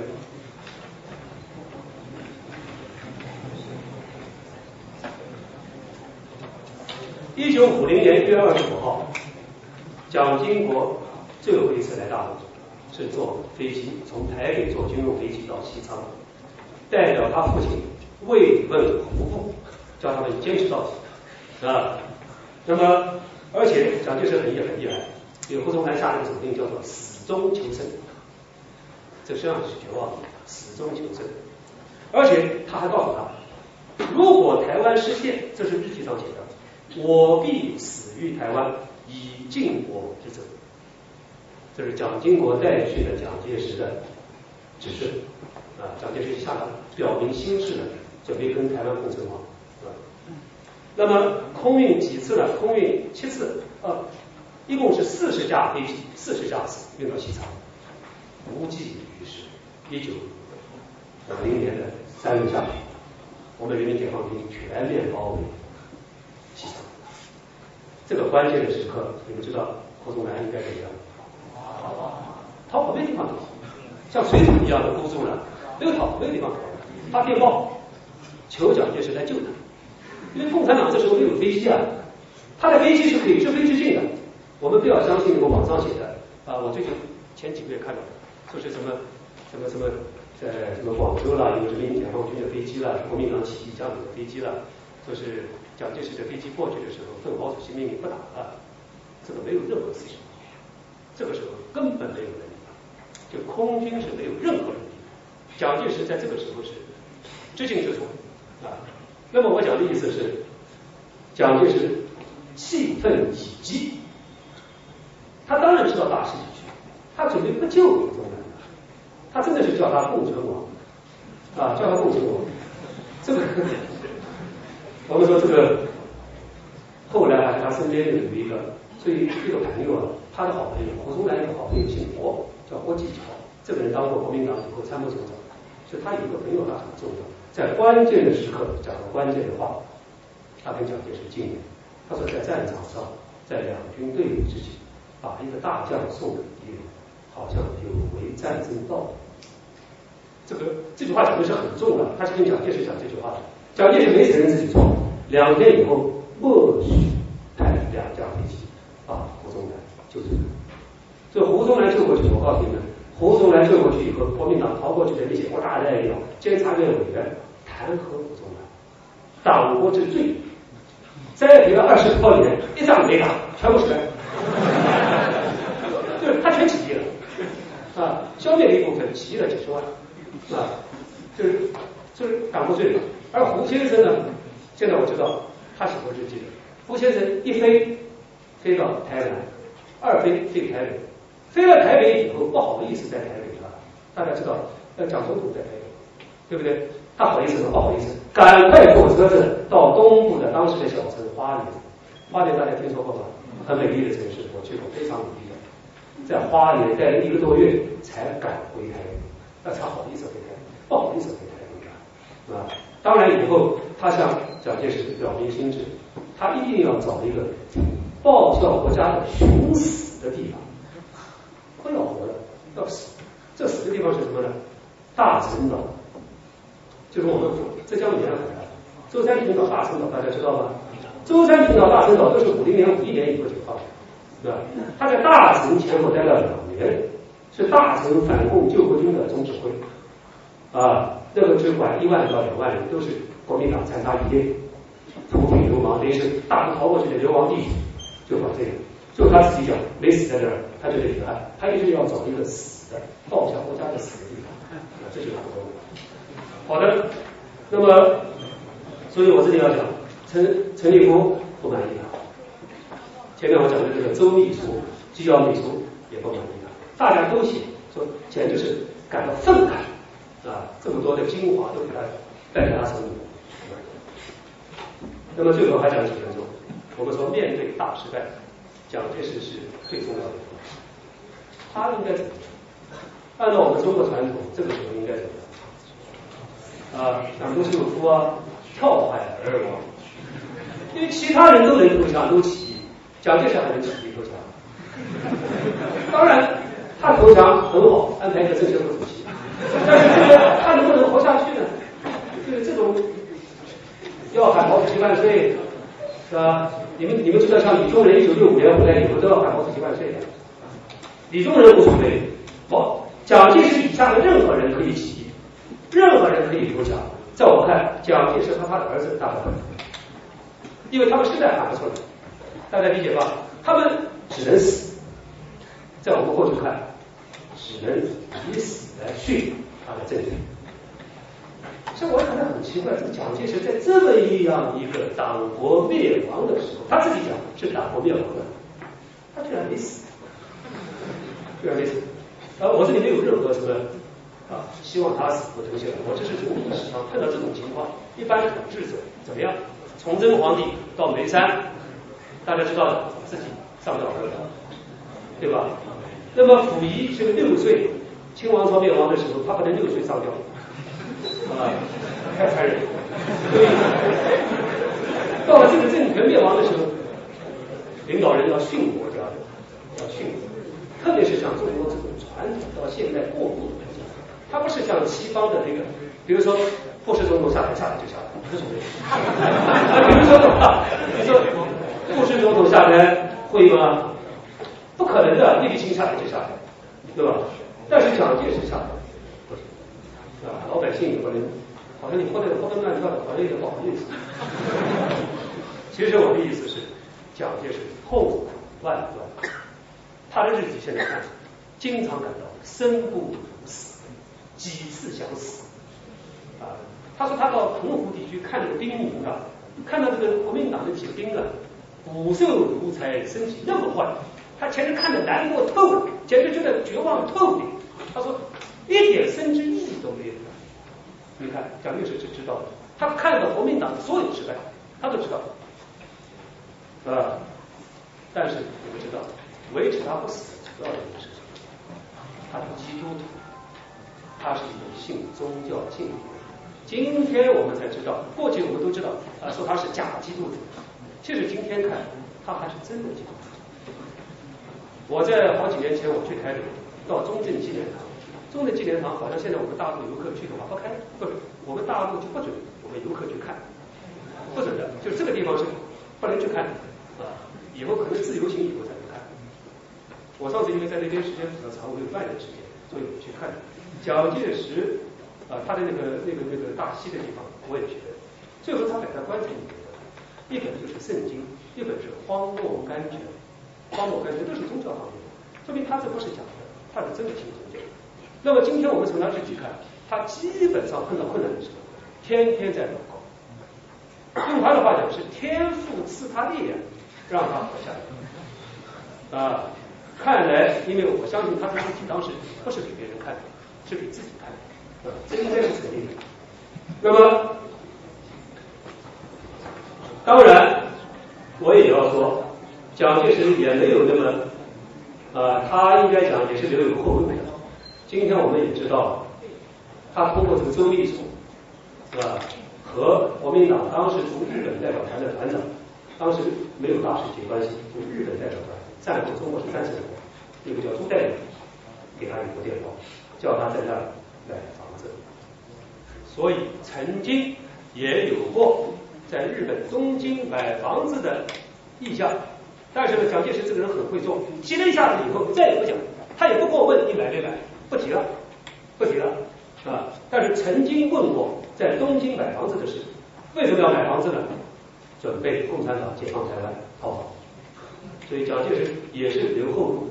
我看他不一定真正愿意在那个时候啊，说刘秀初跳海而亡，好的不好？那当然，蒋介石以后这个到台湾以后啊。他这个人居然还能苦中作乐啊！我居然没想到，他经常写啊，他说从这个成都啊，灰蒙蒙，心情沮丧难过，不能休息。一到台湾啊，空气清新，草木清新，感到生至之乐趣。特别是又到日月潭去看了以后啊，啊，感谢天父之宏恩，给我如此美妙之地方，安息我的灵魂和身体。哎，他很会调节，所以这个人是一个意志力很坚强。又有宗教信仰，好像也会自我调节。当然，对于他的失败，他自己就会提过。他说：“我们的军队是无主义、无纪律、无组织、无训练、无灵魂、无根体的军队。我们的军人是什么呢？无信仰、无廉耻、无责任、无知识、无生命、无气节的军人。因为看的话，好像自杀的人很少。”我不知道，他自杀很少很少，就是他始终希望国民党这些人不成功变成人，他说没有，他自己也不带头。当然，文人有几个是了不起的，而不是叫了不起，所谓了不起打引号的啊，他们都是以身殉责这里来的两个人，一个是陈伯维先生，一个戴季陶，他们在十八年、十九年都是自杀的啊，看到大势已去，觉得生不如死，但是军人几乎没看到，所以这是很奇怪的。按理讲，军人应该是最刚烈，但是不是，所以蒋介石说他们是无廉耻的气节啊。呃，当然我说这个一九四九年啊，中华人民共和国成立，林彪呢没有参加这个，没有参加这个这个开国大会啊，呃他在广州，那么彭德怀在西安啊，呃刘克成参加的，可是我们刘帅啊，我这里要提一下刘帅，刘帅是一个非常仁慈的元帅啊，我们说打仗打仗以后啊。林彪这个人啊，好像据说打仗打的时间长了以后啊，一定喜欢闻这个什么硝烟的味道啊，这个跟刘伯承不是这样。现在有材料啊，我们看刘伯承以后是不看有任何战争打仗的电影，打仗打了一辈子的人，他不爱看，不爱看啊，特别是七十年代六七十年代以后啊，高级干部有电视机了，他更不爱看。他曾经说过这样的话。他说，除了对外战争或者反侵略的战争，国共战争都是农家子弟。共产党是农家，国民党也是农家。你们看，国国民党哪有高干子弟去打仗的？他说都是农家子弟，死的都是农民。他说我不忍心，所以这一点我就觉得刘帅是我们人民解放军高级将领中层次最高、精神境界最高。所以自古知兵非好战。大家理解这句话的意思吧？他就是一个非常伟大的领范啊，所以我这里要特别提到这个刘伯承这个事。当然，最后我再讲一句话，一两句话。我们说这个啊，这个报告差不多快结束了，最后讲两句话。我们说蒋介石这个人啊，是一个有高度争议的人啊。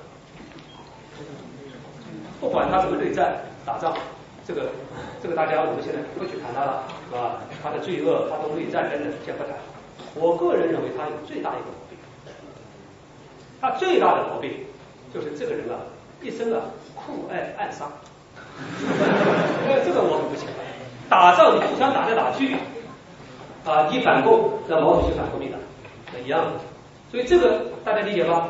啊，你要打他，他要打你，那么你们是你们互相要打，大家要争取一个天下。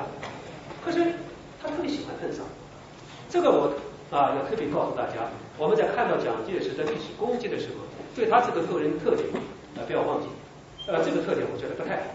他从青年时期自己亲自动手，他以后不是他直接动手，啊他自己亲自动手杀过陶成章，陶成章啊光复会的领袖，讲当然在一定程度上孙先生也是因为看到他这一点，觉得他是一个有担当的人一个啊烈血铁血的这个这种刚烈的一个汉子啊这不讲了，但是。他好色，所以以后戴笠啊，大家知道这个戴特务，戴特务是特别受蒋介石喜欢的。他为什么喜欢？他跟他就是人生衣服的关系，人生衣服。他在被委任做军统特务头子的时候，他跟蒋介石说，他从这一天起，他就做好必死的。那蒋介石感到奇怪，为什么你做了这东西就准备死呢？他说，我工作做得特别好，共党会把我，或者是日本会把我搞死。我说好，领袖会把我搞死，所以我就一生建立领袖。你们看，这就是戴笠。戴笠啊，他在一九四一年，他的军统局就提倡一个口号啊，我不知道这个口号在潜伏里面提没提到，叫做秉承领袖意志，企业领袖苦心。秉承领袖意志，大家都知道，企业领袖苦心什么意思呢？做了解释。就领袖想做不好意思做的事，你叫他做掉，然后把责任一肩挑起。比如说暗杀，暗杀领袖很想杀他，但是领袖不好意思杀，但是你该把他杀掉。杀掉以后呢，追查凶手的时候呢，你说是你去领去，这叫秉承领袖的性。这是戴笠自己讲的，啊，所以这里我就不多讲了。所以我觉得他是有争议的一个人物。我们看到他领导抗战啊，等等等等啊。不要忘了，他这一点是啊，我说他是从传统到现在过渡的这样的人。当然，六十年以后过去了，我们站在一个新的高度、新的时代，我们或者说在历史的综合的这个角度啊，我们看一看，那么好像这六十年以后啊，啊，这个有些变化，国共两党从死对头到现在居然也由分而合，啊，这是一个过去从来没想过的一个事情。那么我们大陆从几十年来的阶级斗争为纲，阶级论啊，从革命战争年代。一直到八十年代初都是这个看法，居然到现在提出了以人为本，叫和谐社会，这是从来没有过的啊，从来没有过。我前面讲的，从战争年代到七九年到八零年，长达四五十年、五六十年，都是阶级的啊，亲不亲阶级分，爹亲娘亲毛主席最亲啊，这是这是一个现在叫和谐社会。那么当然。我觉得三民主义，特别是社会主义初级阶段里面，应该和三民主义有重合的地方，这是历史带来的变化。而蒋介石呢，也从我们过去给他一个帽子，叫“农夫民宅”、“民政”和“人民公敌”，现在好像居然变成了叫“一代爱国者”或者叫“反台独的一代爱国者”，这个是变化。所以我的意思啊，历史过去了六十年，蒋介石失败了。大陆他失败了，可是换一个角度，站在历史综合的角度，好像他的某些概念又存活在我们今天的某些实践中间。啊，这是我第一个感觉。比如说，讲从他年轻时，特别是他执政以后，他非常重视中国的传统，重视弘扬中国传统文化。啊，中正纪念堂上面写的是民主、科学、伦理。我们知道五四的口号叫民主科学，它还多一个伦理，就是中国传统，民主科学伦理，蒋介石重视中国传统伦理，保存中国传统的习俗，他也似乎是提倡一个有政府调节的市场经济，是吧？他似乎在台湾的时候，他也注重调节贫富差距，贫富差距，啊，这点跟韩国不一样。那么他也比较重视国民教育。所以这些看来，好像我们最近大陆这三十年，好像社会也是这样，是吧？我的意思是，他的某些概念，现在似乎和我们的某些概念有某种交融在一起的这样一种情况。那么，似乎对国家的发展和人民的福祉啊，没什么不好。所以今天我们有的时候人们在谈论它，当然很多人还在批评它，当然它有很多值得批判的地方，可是也有很多人在念它的好。啊，我在网上在这个地方看到很多很多在说他好的很多。那么，我觉得作为一个政治家，如果能这样，也还不错啊，就离开迟了。当然，以后随着历史的演进，可能对他的评价可能还会再高一点。我想从六十年前那个人民公敌到现在的这个一代爱国者，啊，这就是历史的变色法。好的。